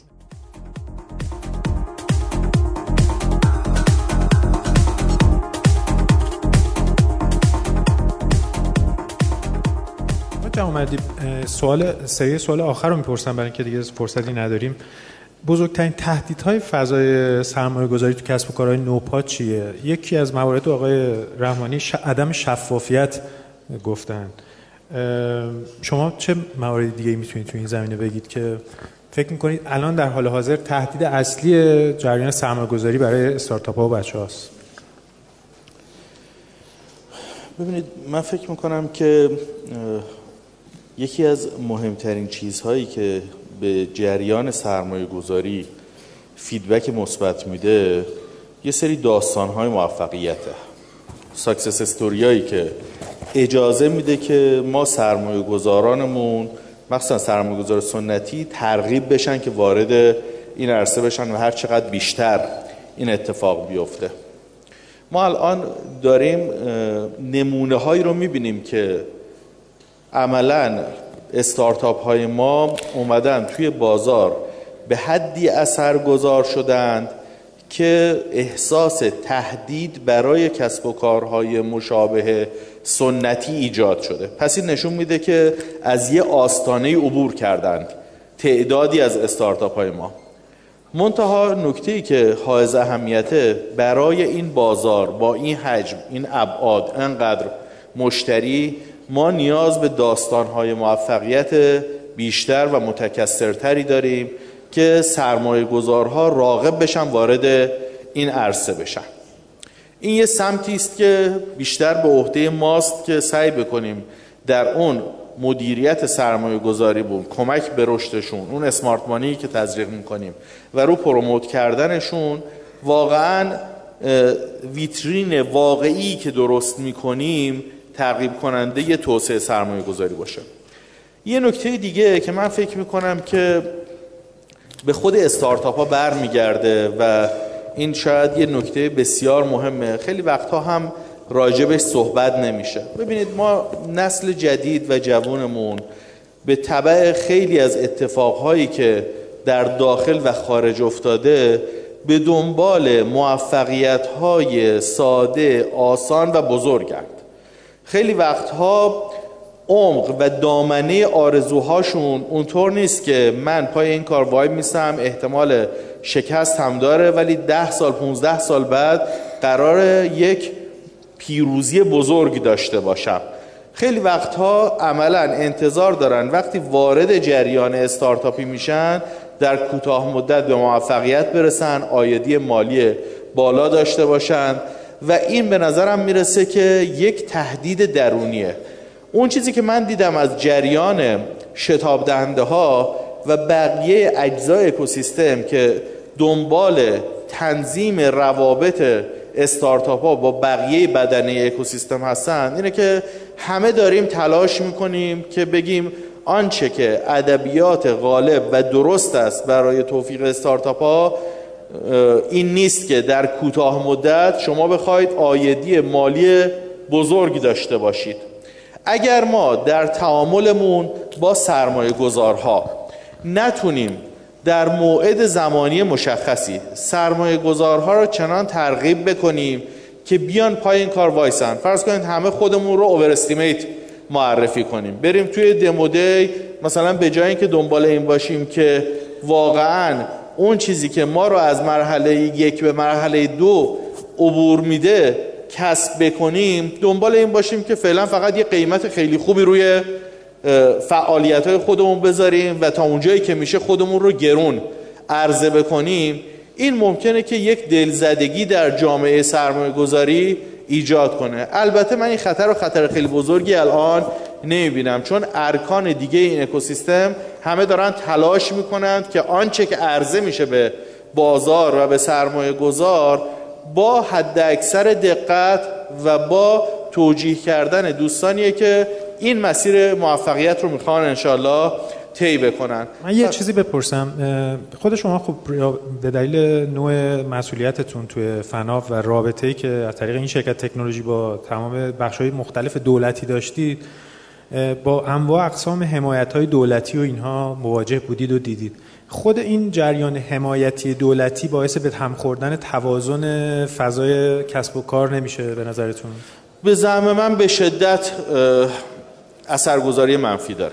یعنی اینکه ما وقتی که یک اکوسیستمی که ذاتاً باید ناشی از یک حرکت در جستجوی سود واقعی از سمت بخش خصوصی باشه رو بخوایم شیر تنظیماشو دست بزنیم، بخوایم یه کاری بکنیم که نوع نگاه به پول و ارزشی که پولی که سرمایه گذار تزریق میکنه رو کاهش بدیم، با این نگاه که خب صد میلیون تومان رو که فلانجا میده بهمون بی دردسر، دویست میلیون تومان رو که ما میتونیم وام کم بهره بگیریم، سیصد میلیون. عملا یک اتفاقی میفته که روابط بین سرمایه گذارها چه اون مراحل اولیه، میانی یا انتهایی به هم بخوره. حداقل در مراحل اولیه به نظر من در این مدت چند سال اخیر به شدت این مسئله دستکاری شده و خیلی وقتها ذهنیت تیم‌ها وقتی میان سراغ سرمایه گذار دستخوش اینه که این پولی که شما دارید میدید که مهم نیست، اگه بیشتر از اینا میدید ما میایم، در حالی که اصلا سرمایه گذاری که الان تو این بازاره به خاطر پولش نیست که توی این بازاره. گمان اینه که در کنار هم قرار گرفتن استارتاپ ها و سرمایه گذاری هایی که میدونند چه انتظاری دارند از این استیج های مختلف میتونه ارزش رو ایجاد بکنه. پول و منابع مالی بخشی از حل مسئله است و همه حل مسئله نیست. متاسفانه به زعم من بخش جدی از ذهنیت تیم ها اولش آسیب دیده است که باید وقت و انرژی زیادی مصرف کرد تا این اصلاح بشه.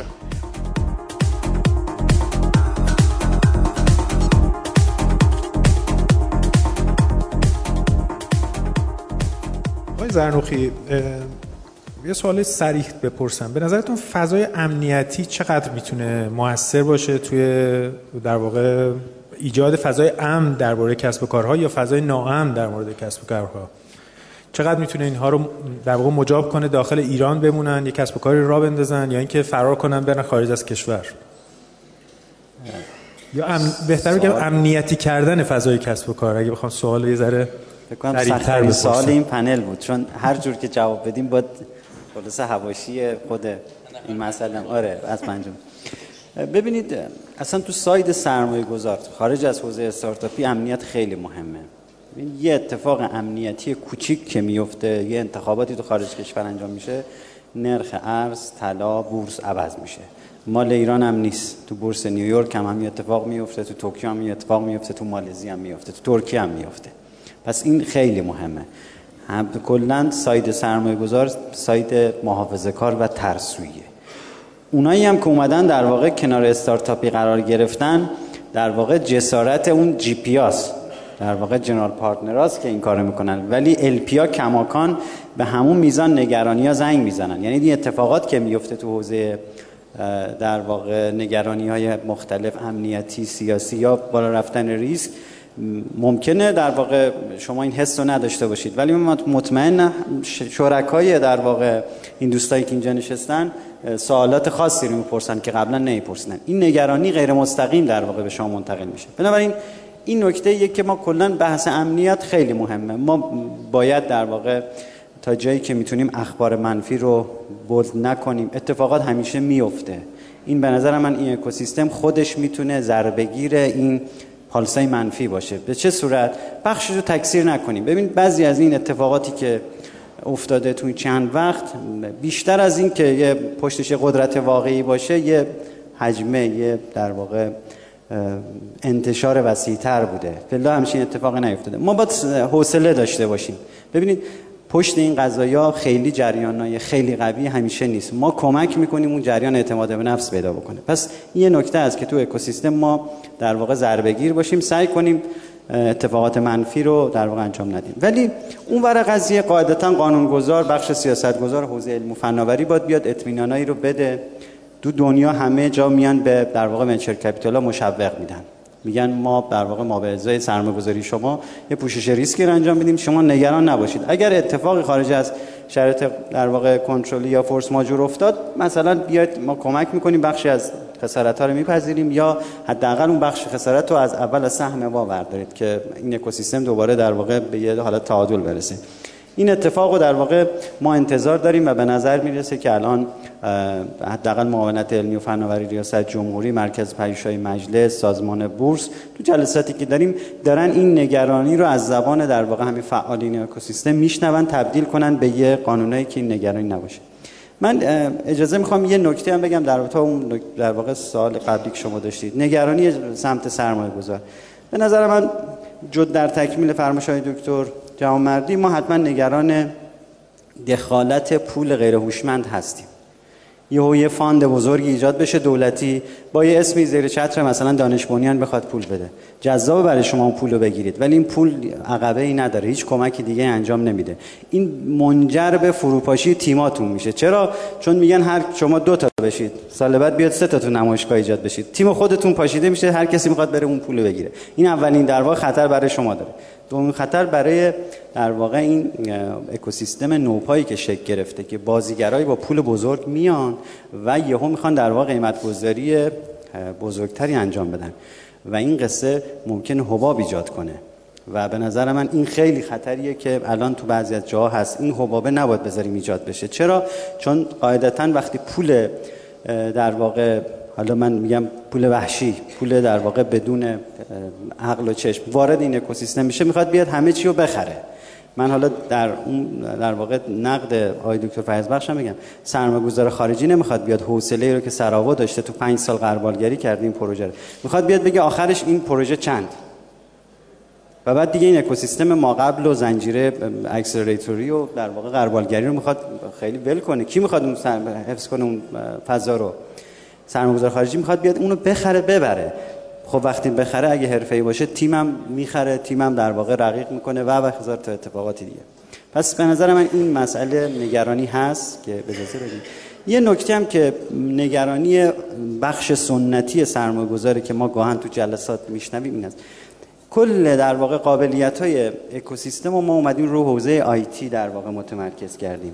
ببینید خیلی‌ها دوست دارن هنوز تو حوزه فولاد باشن، تو حوزه مواد شوینده باشن، تو سلولوزی باشن، تو بایوتکنولوژی، دارو باشن.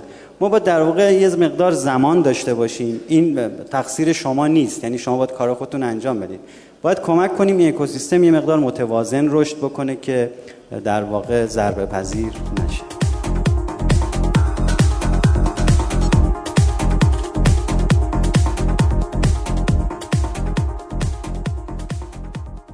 آقای رحمانی، من میخوام یه سوال سخت‌تر از این سوال که از آقای زرنوخی بپرسن. شما وقتتون تموم شده؟ نه، وقت داریم. سوالم اینه که سوالم ننوشتم اینجا، الان به ذهن اومد بپرسم. سوالم اینه که شما در واقع در طی این چند ماه اخیر زیر در واقع یه فشار یا حجم از سوی اون چه که حالا شما پولدارها میگفتید قرار گرفتید، میدید منظورم چه جریانی هست؟ یه جریانی که جریانی که در واقع مجموعه شما هم بخشی از اون بود، به عنوان اینکه مثلا رابطه با شرکت سوئدی دارید که سوئد وصل میشه به آمریکا و فلان جا و اینا، از این حرفا.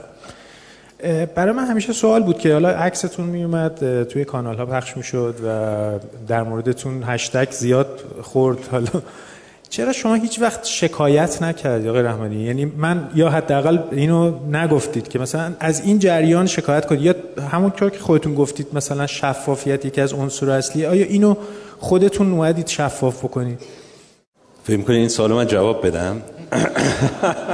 اگر درست باشه این چیزی میگین درسته که جواب نمیدم، ولی من داشتم میامدم تو راه اینجا یه اتفاق افتاد. شب یلدا تخفیف داره، شب یلدا. من سال قبلیتون رو خیلی دوست دارم جواب بدم، برای همین اینو من جواب میدم، ولی اجازه بدیم پس سال قبلی هم جواب بدم در مورد اینکه چه چیزی مهمترین چیز الان. من تو راه که داشتم میومدم اینجا واقعا ترافیک عجیبی بود. البته تو راه خیلی چیزا به فکرم میرسید، یکی آیا این تئوری نفوذه که این ترافیک رو دوباره ایجاد کرده شب یلدا؟ ببینید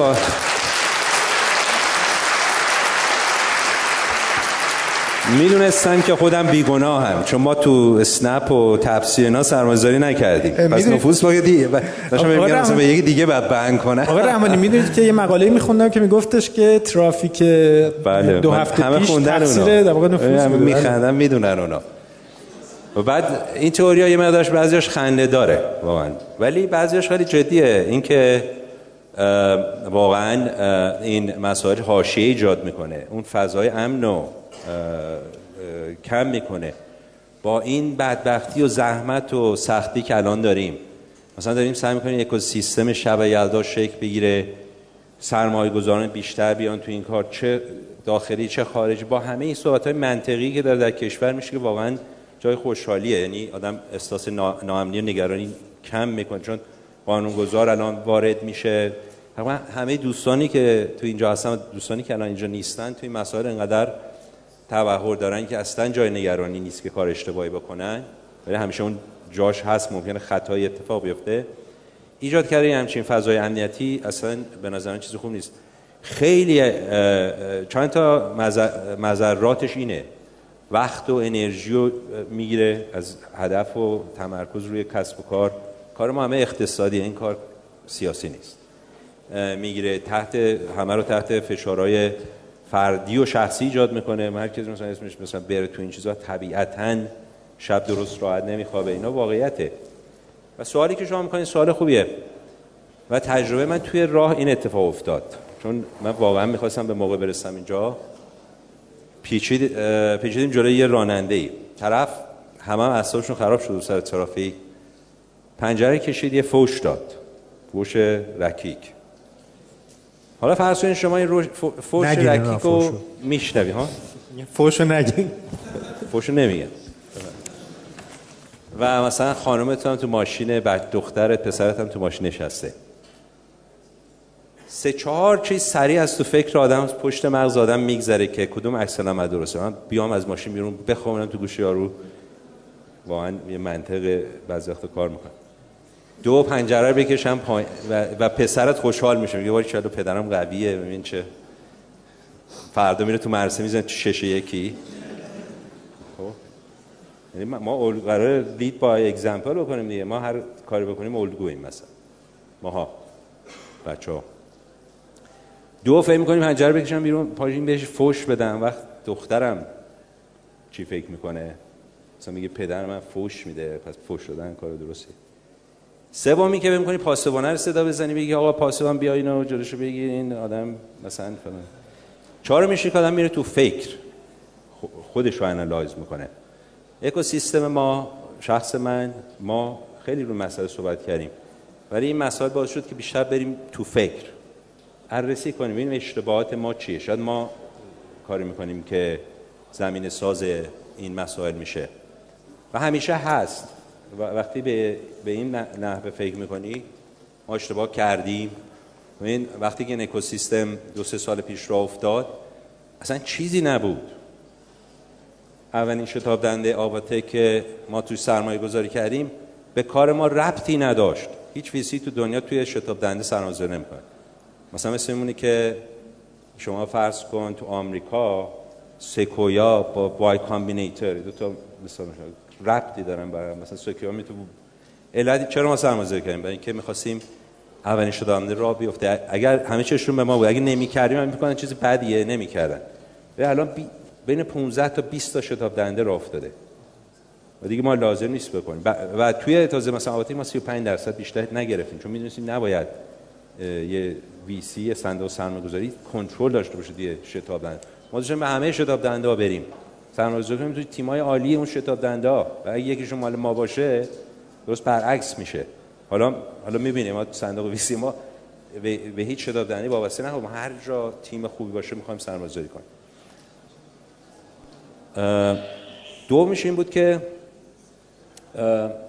اشتباه کردیم. مثلا تو آواتک یه سری مسائل، مثلا اولین بار میشه یه ذره بالاتر بگیری صداتون داشت، میگم مثلا به عنوان اولین الگویی که ایجاد ایجاد شد از یه سری مربیای خارجی استفاده کرد، چون مربی نبود تو ایران. سه سال پیش شما بریم بپرسید کی میامد مثلا توی شتاب دنده مربی کاری کنه، یکی از اینا مثلا اسمش در اومد، مثلا با اوباما اینا عکس گرفته سیاسیه. خب ما که علم غیب نداشتیم اون موقع، که بعد گفتن آقا این بردارین اشتباس سریع، گفتن اینجا مسئله سیاسی نیست، مسئله اقتصادیه.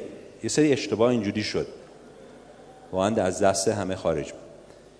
بعد اشتباهاتی دیگه هم صد درصد شکل گرفته. بنظر من بزرگترین اشتباهی یا کمبودی که ماها داشتیم، آدم از خودش بررسی میکنه، ما باید بیشتر حرف بزنیم. الان وقت داره تموم میشه. ببینید چقدر سال دیگه شما باید بکنید برای اینکه شفافیت ایجاد بشه. بعد فضا ایجاد کنیم که شفافیت باشه، واقعیت‌ها گفته بشه، هیچ کس نترسه از گفتن واقعیت‌ها و این واقعیت‌ها به صورت سالم مطرح بشه، سوالات مطرح بشه.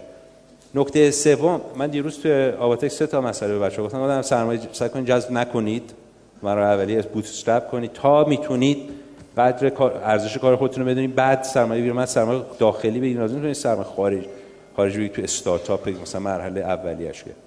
دوم گفتیم که مسائل شفاف باشید، مالیات، ارزش افزوده، اینا رو اگه رعایت نکنید، شما اگر مخالف قاچاق نباشین، کی میخواد مخالف قاچاق باشه؟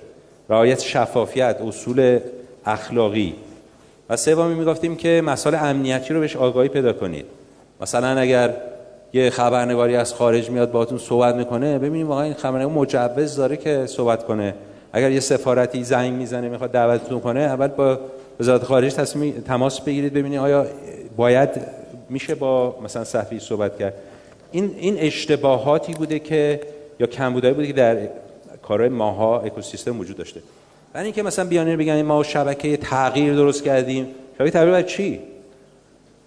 تغییر اولا چیز بدی نبوده. الان این تغییر در ایران استارتاپ‌ها شدن بخشی از اقتصاد مقاومتی کشورمون، این تغییر خوبیه. میگه شبکه تغییر درست کنیم مثلا برای چی؟ الان میثاقی که امروز نوشته شده، من اولین کسی هستم که امضا خواهم کردم، کجا گذاشتن؟ و همه من واقعا ازتون خواهش می‌کنم امضا کنید. پایبندی به امنیت ملی، پایبندی به اصول اخلاقی، اقتصاد مقاومتی، پای... پایبندی به اینکه ما شماها ما که کاری نمی‌کنیم، شماها توی پشت فرمون نشستید. می‌خواد سبک زندگی رو عوض کنید. اگه بکنید میدونید برای این اومدین استارتاپ زدین، من یه کار اقتصادی بکنم.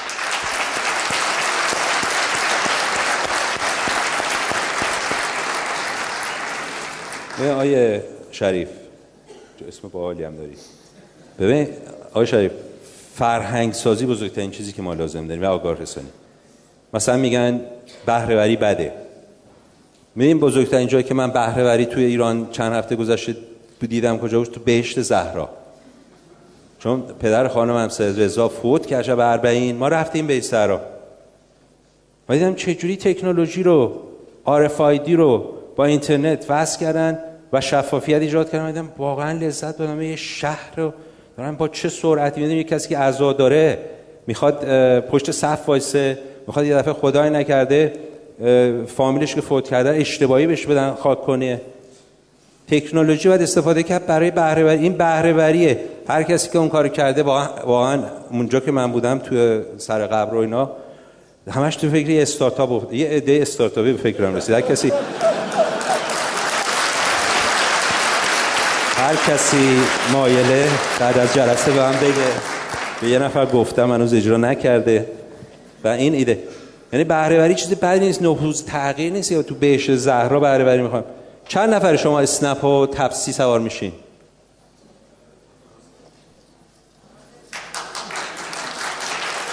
کار بدی نمی‌کنین که. برای چی سوار میشین؟ برای اینکه سریع میتونین بگیرین، قیمتش پایین‌تره، راننده‌ای که صحبت می‌کنین بهترن، ادبشون رو رعایت می‌کنن، ماشینشون رو تمیز نگه می‌دارن چون می‌دونن که بهشون اسکور میدین. خیلی ساده است.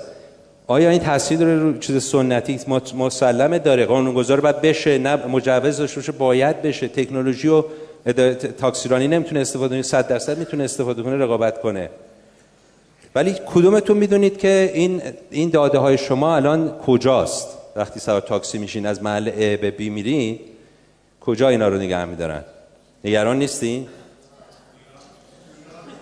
وای کلا. یکی گفت آخه مدیر عامل اسنپ توی پنل اول گفتش یه استارتاپ ایرانیه که بهترین نقشه ایرانو داره و هیچ کس هم مجبور نکرده این اسنپ و تپسی و بقیه‌شون پنج شش تا دیگه که میخوان بیان از این استفاده کنن، چون بهترین سرویس رو میده، سریعترین سرویس رو میده و دقیق‌ترین آدرس رو میده. همشون دارن از این استفاده میکنن. با اجازهتون ما هم توی سرمایه‌گذاری کرده بودیم، عددش هم سیصد میلیون تومان، پانصد میلیون تومان، چون هیچ کسی که حاضر نبود توی سرمایه‌گذاریش. میگفتن گوگل هست، دولت بخش دولت رفته بودن سرمایه بگیرن وام بگیرن، گفتن بریم بیرون آقا دو گوگل هست. اینا جواب دولت، یعنی این نیست که دولت که این چیزا نمیفهمه. بخش خصوصی واسه سرمایه‌گذاری کنه. داده هاتون تو ایرانه، خیالتون راحت باشه. ولی قانونگذار میتونه بقیه‌اش هم مجبور کنه ایران نگه دارن. یعنی کل جریان استثمار مهم نیست الان دیگه سرمایه‌گذاریش کیه، خارجی باشه داخلی، داداش توی ایرانه. پس مسئله داده ها که میگین نگرانی ما باید در رابطه با داده های دیگه باشه که مثلا گوگل که از نامه‌ای که میزنیم، از جایی که میریم، از سرچی که میکنیم، از چیزی که میخریم، از ترافیک ایران همه چی مطلع است و دادهش اینجا نیست. ما هنوز نتونستیم باش رقابت کنیم. درسته؟ بله. و حالا دیگه توی مثلا تلگرام که دیگه چی نیست. ها؟ چه داده‌ای؟ همه اینا خارجه دیگه. بس بس بیان بند کنیم به اینکه استارتاپ‌های داخلیمون اینا رو شک کنیم. ببین این بچه‌ها اینجا نشستن شک کنیم اینا رو طبق قوانین جمهوری اسلامی دارن کار میکنن. ببین اینا فرهنگ سازی میخوان. ما اصلا نباید اجازه بدیم. این مسئله شخص رحمانی و هش نمیدونم سعید رحمانی اینا نیست. سید سعید رحمانی خضری بعد در زم. این نیست. این بچه‌ها اینجا نشستنه. نباید به خودمون شک و زن داشته باشیم. نباید داده‌هامون رو فکر کنیم داده‌های ما زیر سواله. نباید فکر کنیم که بهره‌وری ایجاد کردن کار بدیه. اولین سرمایه‌گذاری که توی نانو بایو این بیکینا شد ما کردیم. اونم رفتی به وی سی. اون علت این که کردیم آقای دکتر کلانتری نشسته، می‌خواستیم باز تشویق کنیم سرمایه بریم بره به این طرف. با دکتر جوانمردی هم تماس گرفتیم و هیچ سرمایه‌گذاری نمی‌کنیم به غیر از سرمایه‌گذاری که با هم بکنیم. با دکتر هر روز صحبت می‌کنیم آقا ما فلان استارتاپ هست خیلی هم خوبه تشریف بیارید. چرا؟ چون سرمایه‌گذاری مشترک روحیه‌ای که موفق ما رو می‌کنه این هستش که سرمایه‌گذارا با هم به صورت مشترک کار کنن، پشت همو بگیرن. سرمایه‌گذاری که مرحله اولیه، میانی، نهایی رشد سرمایه‌گذاری می‌کنه. و من واقعا عذرخواهی می‌کنم. اشکال نداره. فرصتمون تموم شده تقریبا، ولی یه پنج دقیقه فرصت داریم. من میخوام در مورد اکوسیستم بگم. بزرگترین چیزی که ما نگران سوال اولی که کردید اینه، ما بزرگترین چیزی که ازش حفاظت کنیم این اکوسیستمه، این همکاریه، این روحیه شب یلداست، این روحیه خانواده است، این روحیه است که همه چیز دیگر رو درست میکنه. و من در این مورد و روحیه سرمایه‌گذاراست. ببین من ب... من فکر کنم شما یه سوال خواهید کردین که سرآوا چجوری شروع شد. پنج سال پیش من توی شرکت بین‌المللی کار می‌کردم به نام ناسپرس.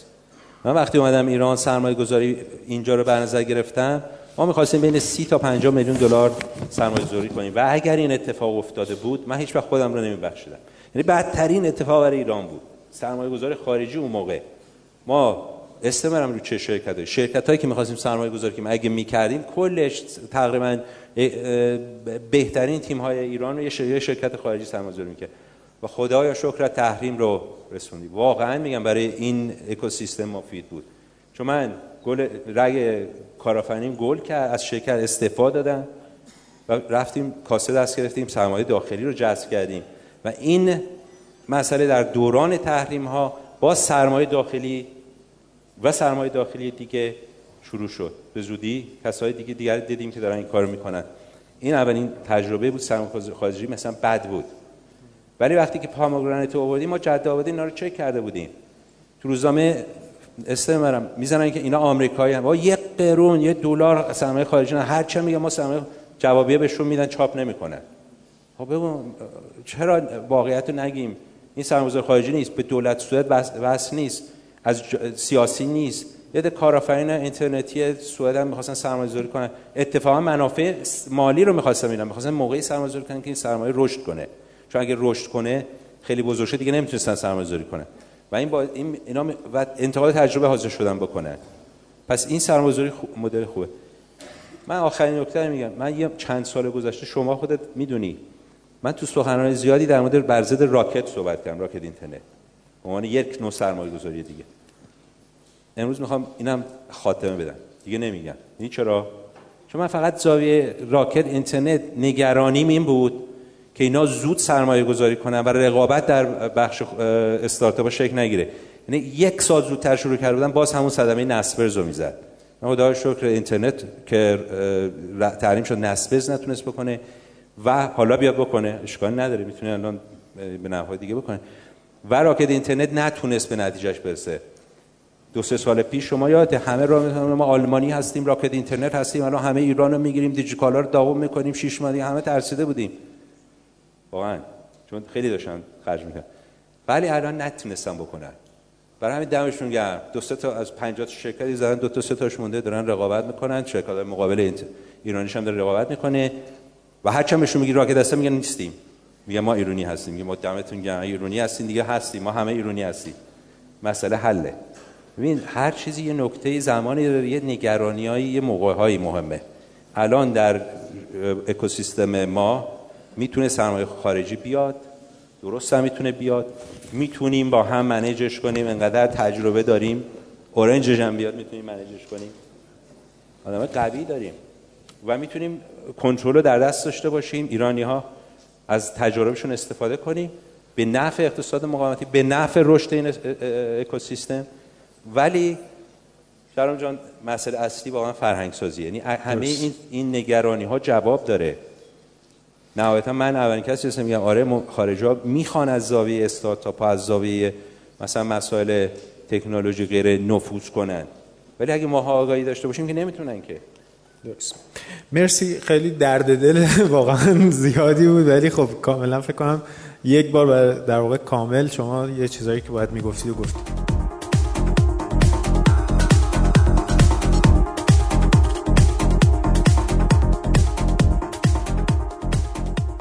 آقای فیاضبخش شما که من سوال میپرسم یه چیز دیگه جواب میدی، هر هر چیزی میخوای بگو والا.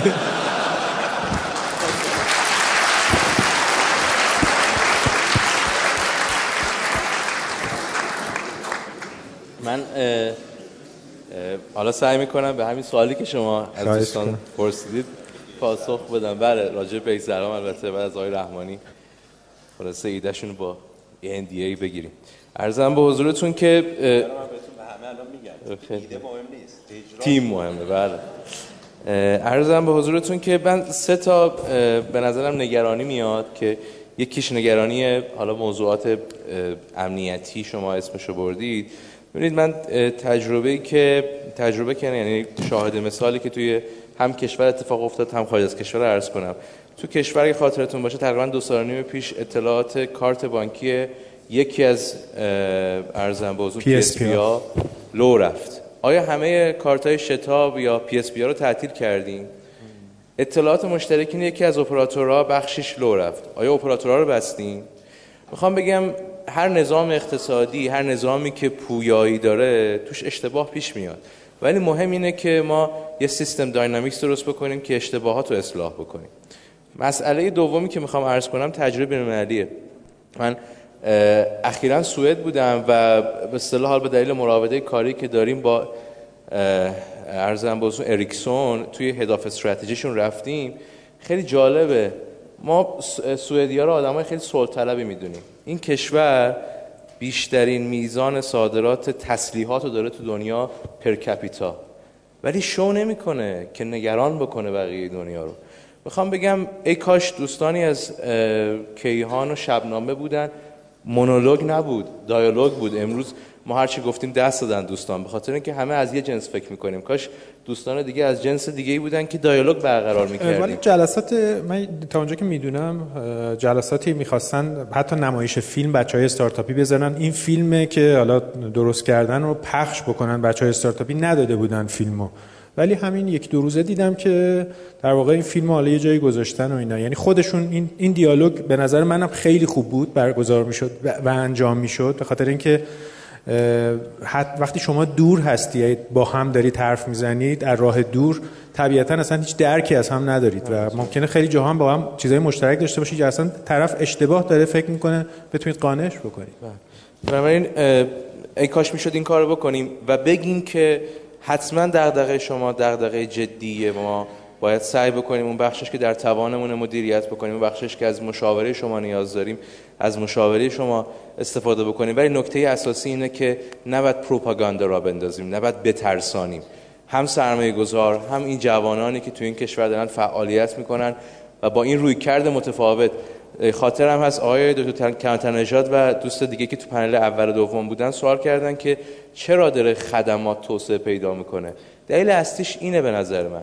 دلیل اصلیش توی کتابی تقریبا فکر کنم چهار سال پیش منتشر شد به اسم مایند گپ که یه تیمی تو ال اس ای لندن اسکول آف اکونومیکس کار کردن و اینکه اصلا نسل جدید که بهشون میگن جنریشن وای یا حالا ایکس یا میلینیوم ها دو تا ویژگی اصلی دارن. ویژگی اولشون اینه که علاقه‌مند به ایجاد استقلال مالی در خودشون هستن. ویژگی دومشون اینه که نظامات ارزشیشون برای احترام گذاشتن به بقیه بر اساس سلسله مراتب نیست، بلکه بر اساس اینکه احساس بکنن فرد مقابلشون دارای این ویژگی‌هایی هست که بهش احترام بذارن، دانشش بیشتره، تجربهش بیشتره، قص الهازا. برای این دو تا ویژگی خاصشون باعث شده که توی صنعت خدمات با مبتنی بر این دو تا به اصطلاح ویژگی خاصشون بتونن اینجوری رشد پیدا بکنن. و برای این نکته اساسی اینه که به نظرم تو حوزه امنیتی باید دیالوگ برقرار بشه و بگیم که همه این نگرانی‌ها درسته ولی نباید بترسونیم. دو تا نگرانی دیگه داریم، من به نظرم داریم که خیلی شاید شاید به نظرم جدی‌تر از موضوع اوله. موضوع یه آقایی هست توی فلسفه سیاست کار کرده به اسم آنتونی گیدنز که راه سوم نظریه‌شه. تو اون میگه که ما همه تو همه نظامات اقتصادی و سیاسی بعد از یه مدتی که نسل‌های مختلف میگذرن دچار یه پارادایمی میشه به اسم فاوندرز ترپ، تله بنیانگذار. یعنی چی؟ یعنی پارادایم‌های ذهنی اونهایی که بنیان یه نظام سیاسی یا اقتصادی رو گذاشتن با نسل‌های جدید متفاوته و بعد توی این مسیر اونا دلیگیت کردن، تفویض کردن یه کارایی رو. بعد وقتی می‌بینن که دارن نسل جدید یه شکل دیگه‌ای از اون کسب و کار رو دارن انجام میدن، احساس می‌کنن از یاد دارن فاصله می‌گیرن و این خیلی طبیعیه. بنابراین میخوام بگم هم ممکنه به لحاظ سیاسی اتفاق بیفته، هم به لحاظ اقتصادی اون کسب و کارهای سنتی این احساس رو پیدا بکنن و این طبیعیه و اصلا نباید خلاصه ما عجله بکنیم که خیلی سریع باید این اختلاف ذهنی رو مرتفع بکنیم، بلکه باید دیالوگ بکنیم. پیشنهاد منم به آقای دکتر زرنوخی و خودمون اینه که ما بتونیم یه اتحادیه جدی برای این دیالوگ برقرار بکنیم. این همون کاری که توی فضای تجارت اتاق بازرگانی از پنجاه سال پیش انجام داده. الان میدونید که وزرای این کشور موظفن برن توی شورای گفتگوی بخش خصوصی دولتی پاسخ بدن به بخش خصوصی. چرا ما اینو مطالبه نمی‌کنیم از طریق یه اتحادیه که مجبور باشن قانونگذاران، سیاستگذاران که بیان پاسخ بدن راجع به ارزن به حضور تصمیماتشون. مسئله سومی که حالا من به اصطلاح پشتوانه بازار سرمایه دارم، به نظرم میاد باید راجعش فکر بکنیم، اینه که همه این حرفای خوبی که داریم میزنیم باید با یه پختگی اتفاق بیفته. نمیگم آهسته ولی با یه پختگی. عرضم چیه؟ خاطرتون میاد اونایی که امریکای جدید رو ساختن رفتن دنبال طلا. خیلی جالبه کسایی که تو تبع طلای آمریکا کاسبی کردن جویندگان طلا نبودن، بلکه اونایی بودن که بیل میساختن، خدمات میفروختن. بنابراین میخوام بگم تو این عجله‌ای که ما داریم باید نظاماتی رو درست بکنیم که عموم مردم ولی نه با این سرعت بیان تو این موضوع دخیل بشن. راهش چیه؟ راهش به نظرم ویسی فاند هاست که آقای رحمانی، آقای زرنوخی فرمودن پنج تاش مجوز گرفته که ما منافع عمومی رو درگیر این کسب و کار بکنیم ولی به شکل مدیریت شده. آقای زرنوخی فرمودن سرمایه‌گذاران خارجی علاقه‌مندن بیان کسب و کارهای گروس استیج ما رو بگیرم. این هوشمندی ماست که آقای رحمانی به خرج دادن و سرمایه‌گذار خارجی اومده تو سراوایی که همین الان اکسلراتور داره، همین الان ما با حداقل دو دو تاش با هم دیگه کوینوست کردیم توی ارلی استیج. بنابراین سرمایه‌گذار خارجی لاجرم باید توی ارلی استیج و توی اکسلراتورها باشه. بنابراین میخوام بگم این هوشمندی مدیران ایرانیه که باعث میشه پول عمومی مردم، پول خارجی توی همه سطوح از سرمایه‌گذاری صرف بشه. خیلی متشکرم. تا حالا به این موضوع فکر کردی که تجربهاتو با دیگران به اشتراک بذاری؟ با استفاده از شنوتو صدای شما در سراسر دنیا شنیده میشه. پس منتظر چی هستی؟ تجربهاتو با دیگران به اشتراک بذار.